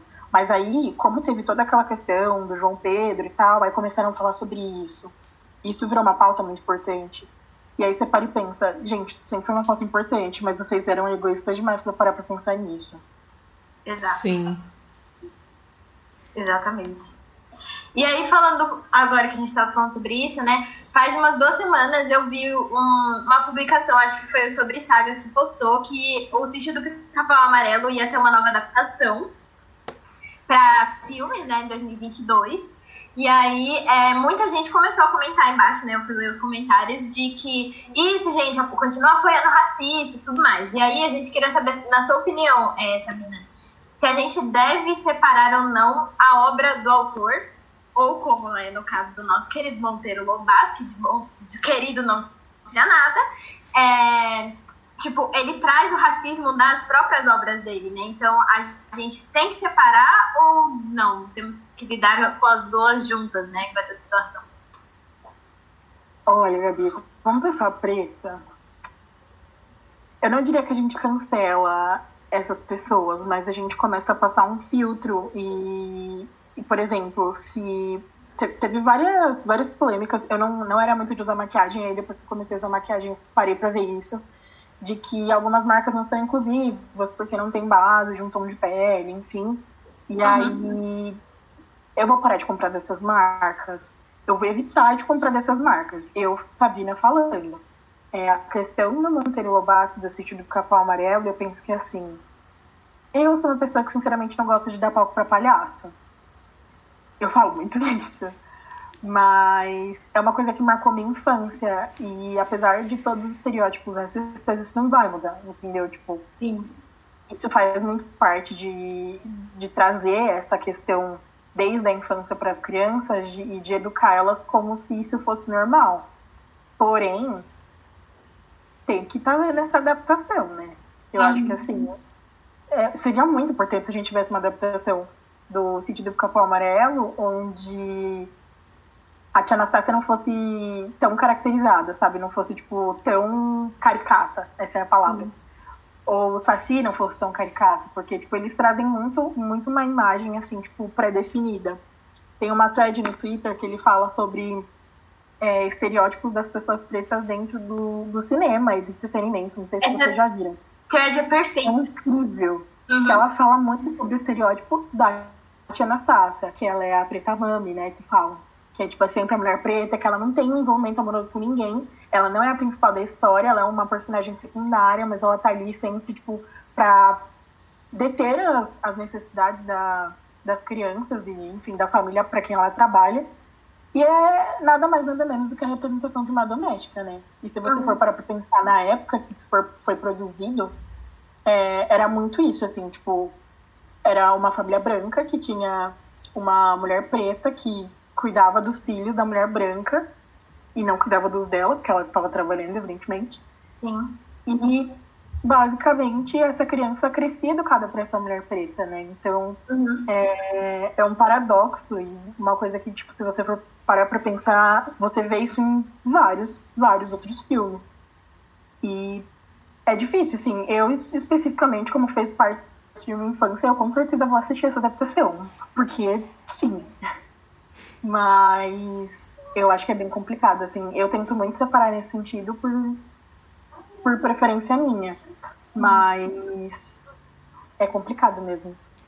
Eu lembro que tipo, quando esse... saiu essa notícia. Ai, Ai desculpa, Gabs. Pode falar. Eu lembro que quando saiu essa notícia, eu e a Gabs a gente conversou muito, porque eu acho que na mesma época tinha é, a HBO tirou é, E o Vento Levou do catálogo, porque é uma obra que tem é, conteúdo racista e tudo mais. E aí eu tava vendo uma live do Omelete e tudo mais, e eles falam que. Foi o Omelete que eu vi? Acho que foi do Omelete. Ele fala sobre essa questão de tirar a, a obra, fingir que ela nunca existiu, ou avisar que aquilo é um recorte de um período histórico e que aquilo não deve se repetir, sabe? Eu fiquei pensando muito nisso, se essa é a questão.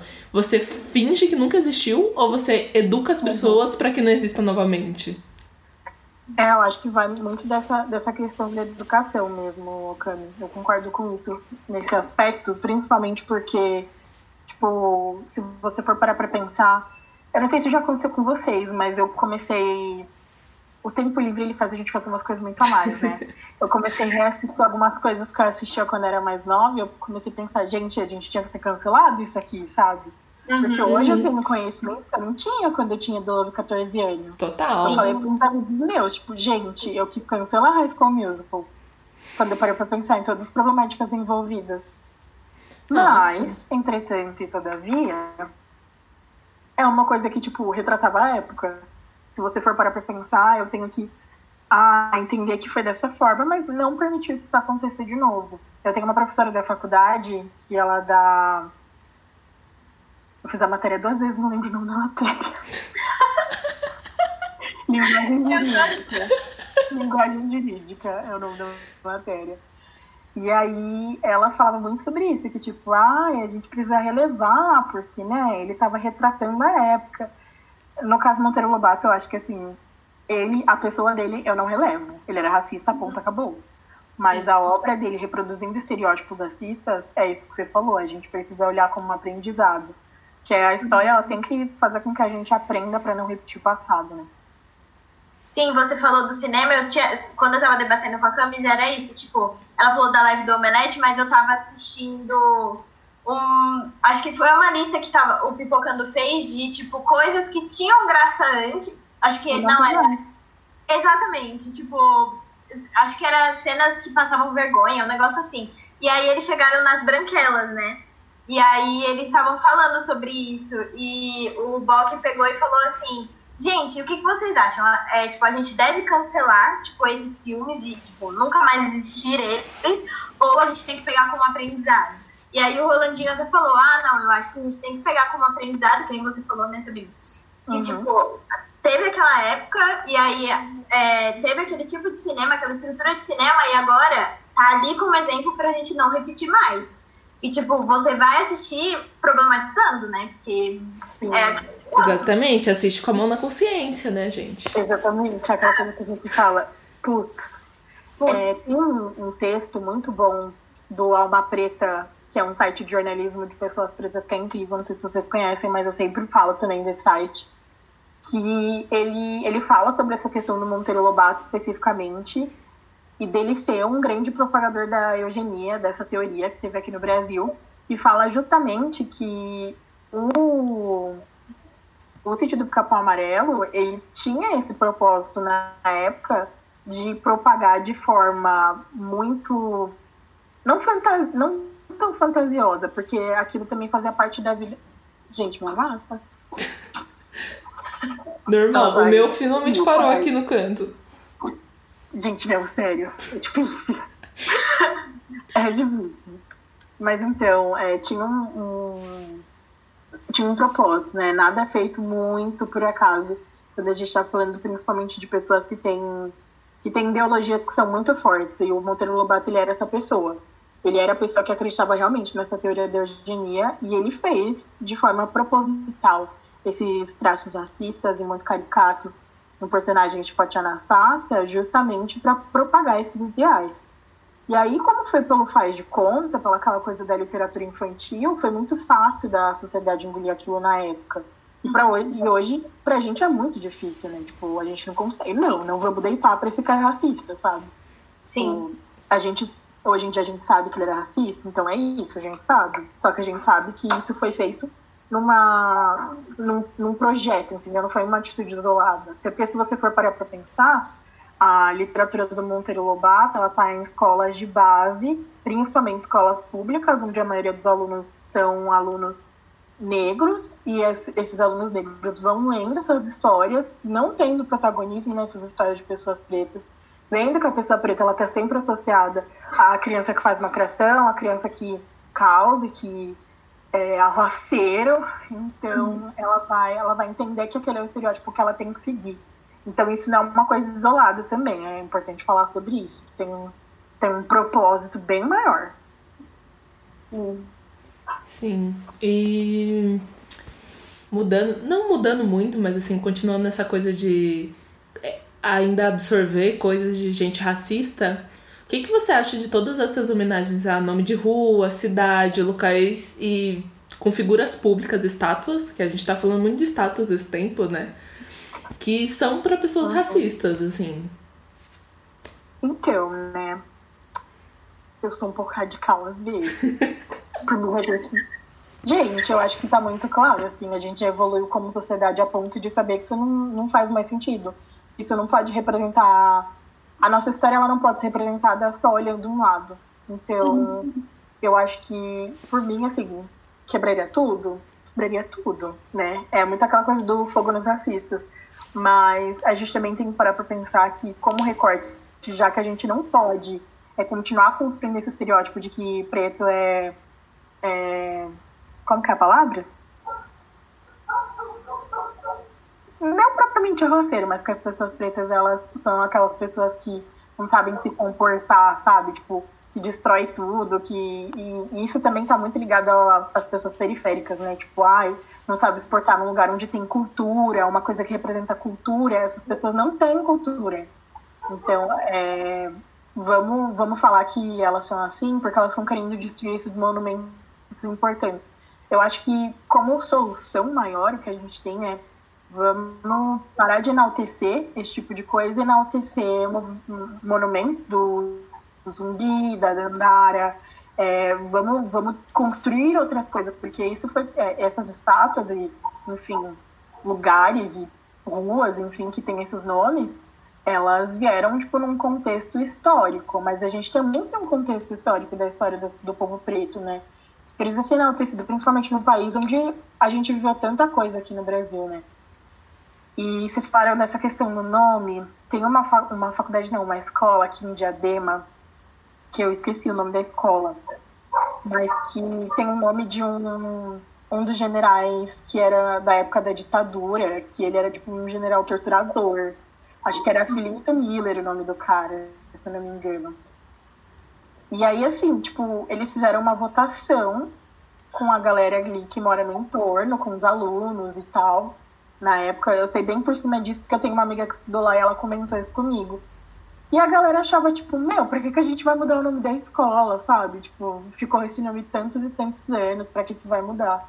E aí existe muito essa mentalidade de, tipo, ai, vocês estão querendo complicar um negócio que é muito simples. Não, gente, o que é simples é poder enaltecer a história real do Brasil, que foi construída uhum. com base não em pessoas brancas, não nos bandeirantes, mas nos índios que morreram, nos pretos que foram escravizados, enfim, né? tudo isso. Sim. Então, agora vamos usar uma frase polêmica. Ai, meu Deus. Vou tomar água. Vou revelar aqui a pessoa daqui a pouco. Abre aspas. Gente, deixa eu ir lá, que meus filhos estão me esperando. Olha, meu neto é um cara bonito, viu ali? Branqueamento de, da raça. Essa foi uma fala, né, dita pelo Hamilton Mourão, E isso eu queria saber se mostra também as questões eugênicas, não é mesmo? Que trouxe, tipo, de lá, que é essa questão do branqueamento e tudo mais. Sim, mostra muito, sim, com certeza mostra. É, isso está muito atrelado à necropolítica, Gabi, também. A gente podia parar um dia só para falar de necropolítica. Mas isso está muito atrelado à necropolítica porque o. Como eu falei para vocês, não é por acaso, né? O plano estruturado de acabar com essa população que é considerada marginalizada, também está muito atrelado você acabar com uma raça que você considera inferior. Quem é inferior? Quem mora na favela, quem mora no morro, no caso do Rio, né? Quem é mais escuro. Então eu acho que é, é muito isso de tipo a gente vê essas figuras públicas atuais reproduzindo um ideal do passado que não está tão, tão no passado, é muito presente na atualidade só que a diferença é que hoje a gente não vê isso de uma forma tão escancarada. Ninguém fala assim, oi gente, eu sou racista, oi gente, eu tô defendendo a eugenia. Então as pessoas ficam tipo, olha gente, como é bonita minha família toda branca. Uhum. Que é o caso, entendeu? Então eu acho que, nossa, chega a dar enjoo, basicamente. Sim. Sim, e continuando, né, sobre esse assunto, tipo, vários médicos daquela época criaram, tipo, uma antropologia criminal, que eles relacionavam diretamente ao negro, tipo. Eles, eles criaram alguma teoria de alguma forma que, tipo, ser negro era, era aquela pessoa que ia cometer o crime, né? Isso é uma coisa que acontece até hoje, né?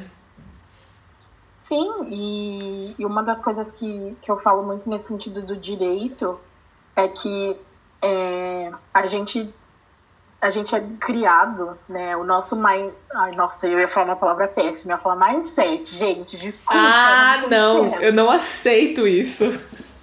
Desculpa.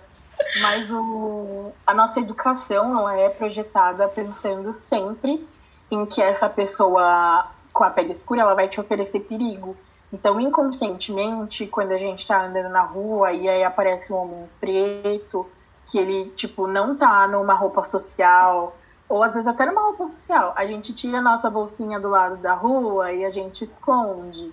É, a gente guarda o nosso celular quando a gente está, por exemplo, dentro do carro e aí vem no farol uma pessoa que é pedinte, vem, e principalmente se essa pessoa for, tipo, for um homem, a gente vai naturalmente pensar que essa pessoa vai fazer alguma coisa, né? E isso é um desenho de, tipo, anos e anos de que as pessoas foram sendo educadas assim. Isso passou de pai para filho. E, e essa mentalidade, ela nunca tá quando essa pessoa ela é mais clara e se essa pessoa ela parece bem sucedida. Tem vários e vários vídeos no YouTube, se vocês forem ver, relatos de pessoas que falam que é, elas foram assaltadas por um homem branco de terno e elas não esperavam que elas iam ser assaltadas, porque era um homem branco de terno. E aí, quando você para e pergunta assim, tá, mas por que você achava que você não ia ser assaltada? Que aí a pessoa vai repetir, ah, porque era um homem branco de terno, ela fica assim, nossa, entendeu? De tão uhum. enraigado que isso tá na gente. Da mesma Sim. forma, quando você tá. Um, um, cenário que eu gosto muito, que já que a gente gosta de fofoca, salão de cabeleireiro, né? Quando você tá no salão de cabeleireiro e aí tem duas mulheres brigando, e aí uma dessas mulheres é preta e outra mulher é branca, ou em qualquer cenário onde a gente tem duas mulheres de peles diferentes brigando, quem vai ser a barraqueira? Uma você vai falar, nossa, ela tá lutando pelo que ela falou, ela tá trazendo a verdade dela. E a outra você vai falar, não, ela é barraqueira. Quem que você vai falar que é barraqueira? Não, é não e ainda vai falar assim, ai, ela, ela tem cara de barraqueira. Ela tem cara de barraqueira, uhum. exatamente. E, nossa, uma coisa que eu escutei muito, né? Tipo, quando veio mais forte isso pro Brasil de de usar lace, de usar trança, e que, tipo, meu, hoje em dia a gente tem uma infinidade de creme pro cabelo crespo, pro cabelo cacheado, que as mulheres pretas começaram a se cuidar. Aí veio muito, tipo, pessoas falando assim, ah, vai ficar com aquele estereótipo de preta barraqueira, aquelas preta americanas, sabe? Que roda, que fica fazendo, que, que fica fazendo escarcel. E aí você fica assim, fonte, cabeça, vírgula, vozes, né? Exato. Tem um casamento pra você tirar. De onde você tirou que toda pessoa preta é assim? É. Para. É, tipo, ela vai estar tá com o cabelo bonito e você vai estar, tá, tipo, você sendo merda. Meu, para. É. Exatamente. E aquele negócio que você falou da thread do Twitter, que é, os estereótipos da, que tem do negro dentro de Hollywood, tem eu não lembro agora, que sempre é aquela mulher negra, tipo, barraqueira, que briga com todo mundo, que, tipo, faz um escarcel. E é o estereótipo que eles levam pro, pro cinema também, né? E aí. Como, como se fosse verdade absoluta, né? Que tem Exato. isso, é verdade absoluta, essa pessoa. Exatamente. Nossa, é muito verdade absoluta. As pessoas levam muito, tipo, não, mas é que eu vi na TV, e aí você já fica, oh meu Deus. Quando a pessoa começa a frase falando, eu vi na TV. Ou eu, ou, eu vi no Facebook, pra mim, eu já, eu já desligo a minha cabecinha bem ali, ó. Chega. Ah, porque eu vi no Facebook. É. Ah. É bem isso, bem isso. Nossa, eu fico, tipo, revoltada. Fico doida. E eu ia fazer uma pergunta, mas eu esqueci. Cabelos. eu amo. Ai, Gabi, você é muito maravilhosa. Mano, é que surgiu na minha cabeça eu esqueci. Mas enfim, se você tiver alguma aí, pode um, E você acha que faltou a gente falar de alguma coisa, de algum assunto? O que, que você quer trazer? Abre o seu coração pra gente, Sabina. Ai, gente, que. Não, falar? Eu não sei. É tipo falar, falar mais sobre você mesma. Vou indicar um livro que meu irmão me indicou quando eu falei que ia falar com vocês. Ele me emprestou esse livro aqui para ler, que chama Monteiro Lobato, O Presidente Negro. Uhum. Que fala sobre essa questão da, da eugenia e desse envolvimento do Monteiro Lobato com a com o racismo, né? Que era exatamente o que ele era, um homem racista. Sim. E aí, assim, a gente romantiza muito essas pessoas, né? Muito. Tipo, meu irmão me mandou uma mensagem dizendo que tá escutando falar que tá orgulhoso, imagina, tá? A gente romantiza essas coisas a ponto de, tipo, isso ficar normal para sempre. Tem um livro que eu tenho ele aqui, que eu vou achar ele e depois eu vou mandar foto para vocês. É um hum. livro da Clarice Lispector, eu acho, que ele se chamava antigamente O Conto dos Dez Negrinhos. E aí, tipo, mudaram o nome desse livro pra, acho que era E Não Sobrou Nenhum, se eu não me engano, para não mostrar que era um livro racista, entendeu? Então, às vezes, nessa ânsia de não parecer racista, as pessoas elas acham que eufemizar a situação vai melhorar, mas não melhora, a gente só piora, a gente já sabe disso. Sim, é, essa, essa coisa de você falar assim, ai, ela é pretinha, tão bonitinha, como se fosse acalentar. Você. Cara. Não. Gente, sim, eu lembro que quando eu tava, sei lá, acho que na primeira série, sempre que tinha teatro na escola, é, eu sempre queria participar, porque eu sempre gostei. Sempre tive uma veia artística, né? Eu sou uma atriz nata, minha família pode confirmar. Alô, Globo, nossa. Vou levar seu currículo. Exatamente, Cami, pelo amor de Deus. Vai, Camila! Pelo amor de Deus, a Globo tá perdendo. Essa Gente, por isso que eu vou tratando a Rafa Kalimann, mas eles tinham pra mim contratando. Você não tá entendendo. então, e aí eu lembro que tinha, tinham várias peças, as minhas professoras sempre faziam. E tinha sempre aquela pessoa que era sempre a menina escolhida, né? Uhum. E aí eu lembro que minha professora falou assim, gente, a gente vai falar de um livro da Ana Maria Machado, que chama Menina Bonita do Laço de Fita. Ah, eu, eu lembro, eu fiz na escola também. Exatamente. E aí eu lembro que assim, é, só tinham duas meninas pretas na sala, que era eu e a Gabriela. E aí começou, tipo, começaram a rivalizar a gente para que a gente lutasse pelo papel principal. Entendeu? E hoje em dia eu problematizo muito isso, que foi, tipo, uma coisa que a Gabi era muito minha amiga na época. A gente, tipo, brincava sempre juntas. E aí a gente ficou um tempão sem se falar, porque a gente ficou nessa de se rivalizar, entendeu? Então também existe muito isso. Isso é uma coisa que me deixa muito triste quando a gente se divide enquanto pessoas pretas. Por ter alguma opinião diferente ou porque uma pessoa teve acesso a um lugar mais privilegiado. E eu sempre, eu sempre falo isso eu, uma dos, um dos motivos também de ter escolhido ir fazer direito e não ter prestado história de novo tal, foi que quando eu parei para pensar no meio tão elitizado que era o direito, eu pensei, mano, eu tenho que estar lá. É, é uma coisa que é uma decisão que me custa muita saúde mental, sempre. Mas eu preciso estar em espaços assim, sabe? Tipo, eu preciso abrir caminho. É uma coisa que eu tenho para mim, assim. E aí eu vejo isso muito dessa forma, que muitas vezes quando você é uma pessoa preta e você começa a ascender economicamente, ou você começa a frequentar esses espaços que antigamente não eram comuns para as pessoas que tinham sua cor de pele, eu tenho vários amigos do coletivo que são as primeiras pessoas da família a se formarem na faculdade, quer dizer, estarem na faculdade, né? Uhum. E aí você para pra pensar nisso e essas pessoas são canceladas pelo movimento preto, de tipo, ai, olha, se perdeu. Ai, olha, ficou igual as pessoas brancas. Não, gente, o, conhecimento ele não é privilégio das pessoas brancas, ele é para todo mundo. Então a Sim. gente tem que usufruir disso, se empoderar disso e usar pro nosso próprio bem, assim, tipo, pelo bem do povo preto. Outra indicação que eu vou fazer que eu não canso é, é... Sério, gente, tipo, eu tenho listas aqui de indicação. A gente, inclusive, vou, vou colocar o Instagram do nosso coletivo, que uhum. a gente sempre está indicando filmes com temática de pessoas pretas, ou que foram dirigidos por pessoas pretas, ou que os atores são pretos, justamente para a gente conseguir consumir mais entretenimento de pessoas pretas, porque isso também é uma problemática. a gente percebeu que era uma problemática há bastante tempo, só que agora que teve todos esses casos, que teve George Floyd, que as pessoas fizeram o movimento do Black Lives Matter no Instagram, elas pararam para ver que elas não sabiam nada sobre a nossa vivência como pessoa preta, né? E aí a gente tinha que ser didático e ficar sentando para explicar essas coisas para as pessoas. Então, o que a gente fez foi: não, a gente não vai ser didático com vocês explicar tudo de mão beijada.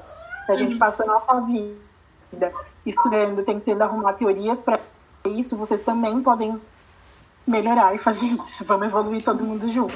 Então, a gente sempre tem dicas de filmes, de livros, de tudo. E é arroba cena preta, direito São Bernardo, né? Eu vou mandar para vocês o arroba depois que eu fico confusa. Uhum. Mas é, a indicação que eu ia fazer é o Pequeno Manual Antirracista, uhum. da Jamila Ribeiro, que é perfeito. No sentido quando a gente vai falar sobre essa desconstrução que a gente precisa fazer. Eu acho que amarrando tudo que a gente falou aqui, é, a gente, a nossa sociedade ela foi construída propositalmente para ser racista. Uhum. Em, todos, em todos os critérios, assim. Ela foi da mesma forma que ela foi construída para ser machista, ela também foi construída para ser racista. E aí a gente tem que fazer o papel oposto de desconstrução. E se desconstruir, gente, não é fácil, tá? Não é só postar quadradinho preto no Instagram Sim. e falar pra sua amiga preta que ela é bonita, né? É muito além disso, sabe? Eu tenho que tentar estudar. É, eu fico muito feliz quando eu vejo amigas que não, não são pretas, pessoas não pretas, vindo me perguntar as coisas, isso me deixa muito, muito feliz. Lógico que, igual a Jamila Ribeiro fala, a gente não quer ser usada de wiki preto. Tipo, ah. de. Nesse critério que eu falei pra vocês, da pessoa ficar me perguntando se ela é preta ou não. Sim. Amado, claro. Mas é muito interessante quando você vê o interesse das pessoas para melhorar. E para uhum. não, não cair no erro, assim, sabe? De, tipo, não falar várias vezes que o cabelo crespo é ruim e tal. A pessoa vai atrás e melhora. Fico muito feliz com isso. É, eu, eu lembrei até da, de uma professora nossa que deu sociologia pra gente, Rose, maravilhosa, e aí ela falou que todos nós somos é, machistas, racistas, homofóbicos, e porque a gente nasceu numa sociedade assim, mas ela fala que a melhor parte do ser humano é aquele que percebe tudo isso e fala, vamos nos policiar, entender o que está acontecendo e ver que alguns termos que você usa são racistas, alguns termos são homofóbicos, são machistas. Então, tipo, quando a pessoa tem a consciência de que aquilo que ela está falando e que aquilo que ela está fazendo é errado, e aí ela começa a perceber, né, que foi até uma coisa que eu e a Cami a gente estava falando, porque ontem a gente fez uma entrevista, foi ontem, Cami? Foi terça, antes de ontem. Perdida! terça a gente fez uma entrevista com uma trans, que foi a Victoria Dandara. E ela faz direito na USP e tudo mais. E aí a gente estava até conversando que é, a gente vive numa bolha tão grande, mas tão grande, que a gente não, tipo assim, não enxerga as outras coisas das outras pessoas. Que nem a gente estava falando com ela, que o meu amigo, o, o, meu melhor amigo, ele faz parte de um, de um cursinho coletivo, né? E aí ele, é, eles criaram agora cotas trans. E aí eu falei assim, Camila, nunca passou pela minha cabeça que, tipo, uma pessoa trans também precisa cotas, né? E aí é isso que, tipo, a minha professora estava falando, né? Da gente destrinchar, tipo, parar de viver nessa bolha que a gente vive. Sim entender que existem realidades diferentes e que a gente pode usar até mesmo os nossos privilégios para ajudar essas pessoas, tipo, ali na frente, tomando consciência de algumas coisas, reeducando outras pessoas que estão à sua volta também, né? Nossa, Sim, eu acredito muito nisso que você falou, Gabi. E é, gente, sair da bolha é difícil. Uhum. Porque é igual aquele mito da caverna que a gente aprende em filosofia no ensino médio, sei lá, no ensino fundamental. Uhum Cara, é muito ruim ter que sair da sua zona de conforto e ter que começar a pensar com o outro. Tem, tem uma coisa que eu gosto muito de parar pra pensar, e eu sempre falo para as pessoas, é que a gente fala que a empatia é, é enxergar pelo ponto de vista do outro, e na verdade não, porque só enxergar pelo ponto de vista do outro, naquela situação isolada, não faz com que você tenha a vivência dessa pessoa. Então, a empatia é entender que essa pessoa ela pensa diferente porque ela tem uma vivência, ela tem um histórico que fez ela chegar nessa conclusão. Então, a gente não pode achar que só o que acontece com a gente é ruim, assim. Uhum. E, e, até dentro das ditas minorias, né? Porque se a gente for parar para pensar, uma coisa que me deixa muito triste é quando eu tenho que parar para explicar para uma menina que se diz feminista de que mulheres trans, elas são parte do movimento. Nossa, é total. Eu fico, eu fico revoltada. Eu, eu, fico assim, eu fico assim, amada, que tipo de feminismo é esse que você prega, sabe? Uhum. Ou quando eu tenho que explicar pra uma mina preta retinta, uma mina preta não retinta, que a mina preta retinta sofre mais que ela naturalmente. Sabe? Tipo, é, é, é muito ruim quando a gente tem que parar, que é exatamente a questão do colorismo que eu disse lá atrás. Eu reitero muito isso. A gente perde tempo e energia das pessoas que estão engajadas, falando de questões que são isso aqui, um ponto, sendo que a gente tem, tipo, que combater o machismo, a homofobia, o racismo, entendeu? Uhum. E a gente tá lá concentrado em entender se, é, se a Anitta podia ou não fazer trança. Se. Ai, imagina que a Carol com K tem um namorado branco. Gente, para, assim, sabe? Tipo, vamos, vamos melhorar a gente, a gente tem mais do que isso para falar, a gente precisa falar de mais que isso. Porque senão uhum. a gente vai estar sempre ali se reduzindo e se dividindo. E a divisão e essa limitação é exatamente o que as pessoas são. Que têm essa, esse plano, esse projeto de necropolítica e de eugenia, elas querem, elas querem dividir a gente, que é exatamente o que eles faziam na época da escravidão, quando eles iam importar negros, né? Eles dividiam as pessoas das tribos, colocavam com tribos rivais, justamente para as pessoas brigarem, a ponto delas nunca quererem estar juntas, assim, nunca pensar, nunca cogitarem a ideia de se juntar para poder escapar daquela situação. Uhum. Nossa. E Sabina, você falou que tem várias indicações pra gente. Se você quiser, é, faz... indicação. Manda uma lista, mandar, que a gente solta na thread do Twitter e também na descrição do, do episódio, né? Para aí as pessoas darem uma pesquisada lá e pegar o que precisa. E a gente quer saber que agora, quando a gente tem participação especial, que no seu caso é participação especial, sim. Imagina, gente! a gente tá colocando a foto da pessoa. E aí a gente queria saber se você pode mandar uma foto sua, se você quiser, claro, né? Se não, gente, vocês podem tudo. Porque esse podcast não tem defeito. Vocês não têm defeito. Ai, maravilhoso. Ai, não te aguento, Sabina. Foi muito engraçado, porque quando a Gabi me chamou no Insta, e a Gabi, ela, quando as pessoas me chamam Sabina, é muito formal. Aí a Gabi veio, oi Sabina, tudo bem? Eu printei e mandei pra Vicky, eu falei, a Gabi tá me chamando, eu tô nervosa. Aí quando você falou que era do podcast, eu mandei pra ela, eu falei, mano, eu não consigo cogitar um universo onde eu diria não pra Gabi. Pra Cami, cara, como não? Tipo. Maravilhosa! Eu não, te, não. Ah, mas eu tenho que agradecer, a conversa foi muito legal. Eu aprendi muita Nossa. coisa. Aquela coisa, né? Sempre aprende com Nossa. outras pessoas. E é maravilhoso. Meu, foi. Ah, foi incrível pra mim, gente. Foi bom pra vocês, porque pra mim foi muito bom. Pra mim, Ai, foi assim, ó. Eu não tenho palavras para te falar, Sabina. Sério, a gente tava muito ansiosa. A gente tá discutindo esse, esse episódio tem uns dois meses, Gabs. Por Faz muito tempo. Sim. É muito, mas é, é um assunto que, assim. Na verdade, esse assunto ele cruza com outros assuntos que a gente mencionou aqui, que dariam uma série inteira de podcasts. Não é à toa que eu tenho indicações de podcast sobre isso. Uhum. Mas quando a gente para pra pensar que tudo que tem acontecido ultimamente, né, que a gente fala da conjuntura, é, tem feito a gente parar para refletir sobre algumas coisas. Essa questão do Monteiro Lobato, do Machado de Assis. Mano, quando vocês trouxeram o negócio do Machado de Assis, eu falei assim, gente, é isso, sabe? Sim. É, é muito isso, tipo, passamos uma vida embraquecendo pessoas que não eram brancas, elas sempre foram pretas.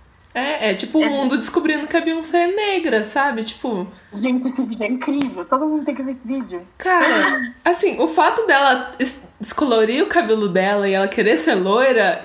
Do, no, no não faz ela branca. Não faz. Não faz, entendeu? Vocês lembraram de um negócio é, do, dos estereótipos, né, das pessoas pretas? A Brenda, do Todo Mundo em Pânico, é, o, nessa thread eles trazem um ponto muito importante, que era, era sobre o uso da imagem da Brenda como uma, uma sátira para essas pessoas que são que acham que as pessoas pretas são resumidas a isso, né? Em barraco, confusão, uhum. que elas são burras normalmente, né? Como é o caso. Uhum.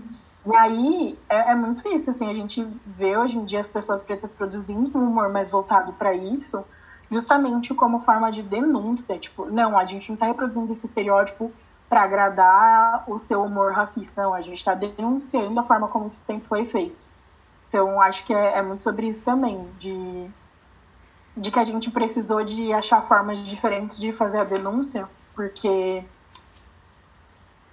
falar que as pessoas pretas estavam morrendo não era suficiente, né? Então, sim, sim. Vamos tentar deixar isso mais evidente para vocês.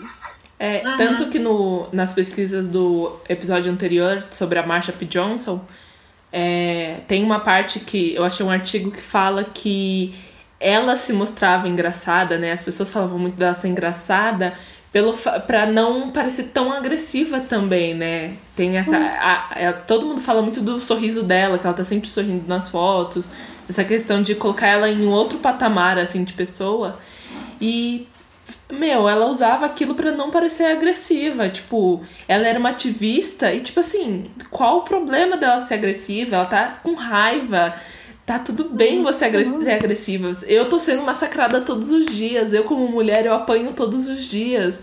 Imagina se você é uma mulher preta, trans, tipo, puta que pariu, eu quero ser agressiva, eu quero tacar fogo em você. Exatamente. É igual o Jonga fala, né? Ele fala muito isso nas entrevistas dele que as pessoas criticam ele por falar tanto de fogo nos racistas e tal, e que isso é uma incitação à violência, mas tipo, meu, fica tranquilo enquanto os caras estão no show dele gritando fogo nos racistas, porque na hora que a gente é, faz isso mesmo, vocês não vão conseguir lidar com tudo isso, porque uhum. eu, eu, eu li uma vez no Twitter sobre isso, sobre se as pessoas pretas resolvessem devolver pelo menos 5% do que foi feito com a gente na história da humanidade. Tipo, se isso fosse feito. Primeiro que a gente não ia conseguir fazer nada, porque a gente já teria sido preso. E é, é muito uma coisa que eu trago no contexto de discussões que tem acontecido muito, das pessoas falarem que o movimento preto nos Estados Unidos funciona melhor do que aqui.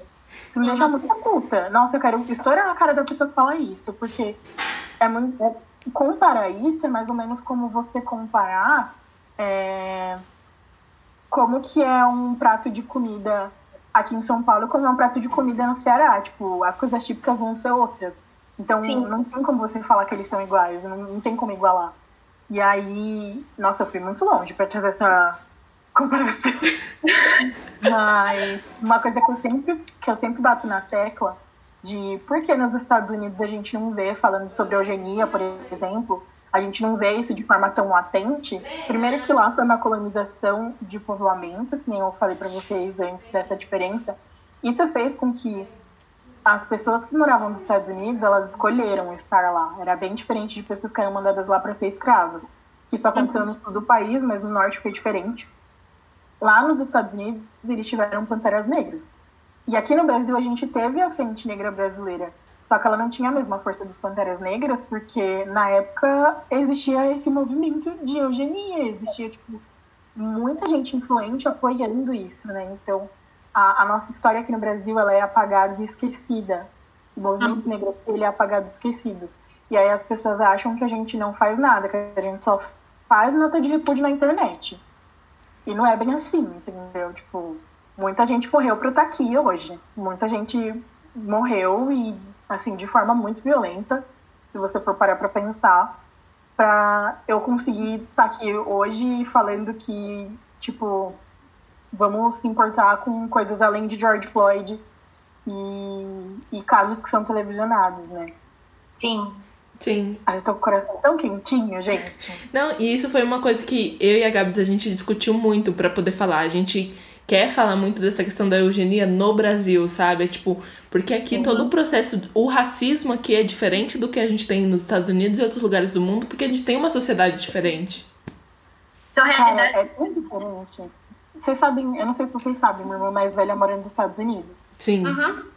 E, e minha irmã tem a pele bem mais clara do que a minha. Só que assim, estereótipo, né? Tipo, são, é nariz, é boca, enfim. E aí minha irmã conta, e o marido dela é preto, bem retinto. Minha família dele toda é aquele estereótipo de família americana que vai na igreja de domingo, sabe? Tipo, todo mundo odeia Cristo. E aí, assim, tipo, ela foi numa igreja uma vez e disseram que ela não podia entrar, porque ela era branca. Meu Deus. E ela ficou tipo, ok. Só que na cidade que ela mora, que é praticamente aquela reserva indígena do crepúsculo, porque a maioria pessoas que moram lá são, são nativos, né? Que eles falam. É, as pessoas falam que minha mãe é preta. E aí, tipo, ela sofre real discriminação lá. Porque o cabelo dela é enrolado, não é liso como é o padrão lá. Uhum. E, tipo, você para pra pensar, isso aqui no Brasil é muito diferente, né? Tipo, muito, muito diferente. Então, lá eles têm uma forma de racismo muito, muito, muito assim, tipo, agressiva, mas é diferente. Muito diferente. Total, a gente trata aqui com, com outro olhar. É, é tipo, muito mais sutil, talvez, né? Essa questão de você falar assim, ai, talvez, sei lá, alisar o cabelo. Você se esforça para parecer mais branco. Nossa, e é muito. Gente, é horrível ter que se esforçar para parecer branco. Quando você se dá conta de que você tá fazendo isso, é um. Nossa, é uma merda. Tipo, o processo de, de transição capilar, ele fala muito sobre isso, né? Tipo, você parar de alisar seu cabelo e tal. E é, não é qualquer pessoa que consegue passar por esse processo. Eu conheço muita gente que desistiu ou que passou pelo processo de transição todo e depois voltou a alisar o cabelo, porque é, é cruel. É muito difícil você passar por isso. Aí você para pra pensar, tipo, meu, eu tenho que passar por um processo super cruel para eu poder me reafirmar como uma pessoa preta que eu sempre fui preta, mas aí eu tenho que me reafirmar para as pessoas me lerem como preta. Eu preciso ter o cabelo crespo, não. Uhum. Eu preciso é, levantar essa bandeira, não. Não precisa, assim, tipo, é uma, uma coisa que que eu vejo isso dentro de espaços mais é, privilegiados, por exemplo, na faculdade onde eu estudo, eu vejo que existe ainda uma resistência dos alunos que estão é, pardos e pretos, os alunos negros, em fazerem parte do coletivo preto, porque eles acham que estar dentro do coletivo. Primeiro, que você não pode se você for um pouco mais claro. Tipo, dá um se um sabe? E também de que se você estiver no coletivo, significa que você, nossa, é aquela pessoa que vai rasgar um negócio na cara do diretor e que você vai ser roceiro. Não, gente, não é isso, sabe? É, para a gente ter mais espaços de, de acolhimento, de afeto preto. Eu gosto muito de uma expressão que a Érica Malunguinho, que é a minha deputada federal maravilhosa.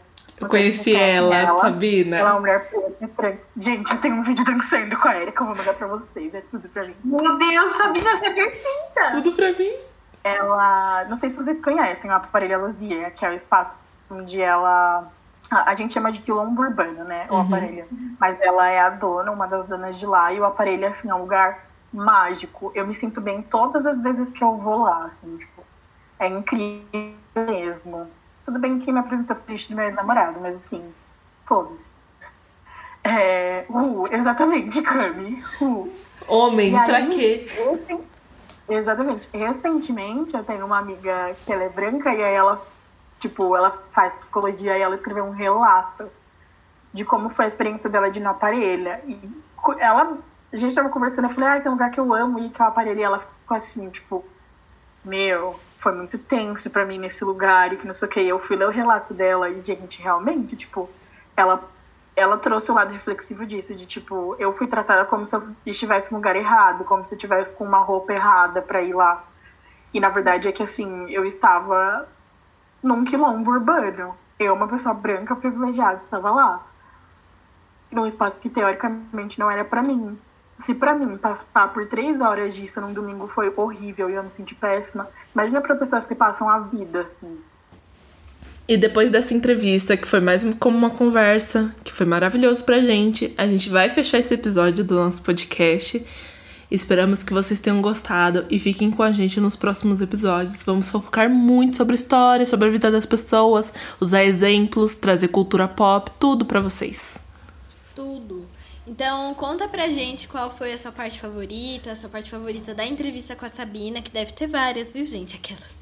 E também o que você achou do episódio. Compartilha com seus amigos falando sobre isso. Falando assim, sabia que Monteiro Lobato era um racista? Olha isso aqui. E aí manda o áudio pra ele.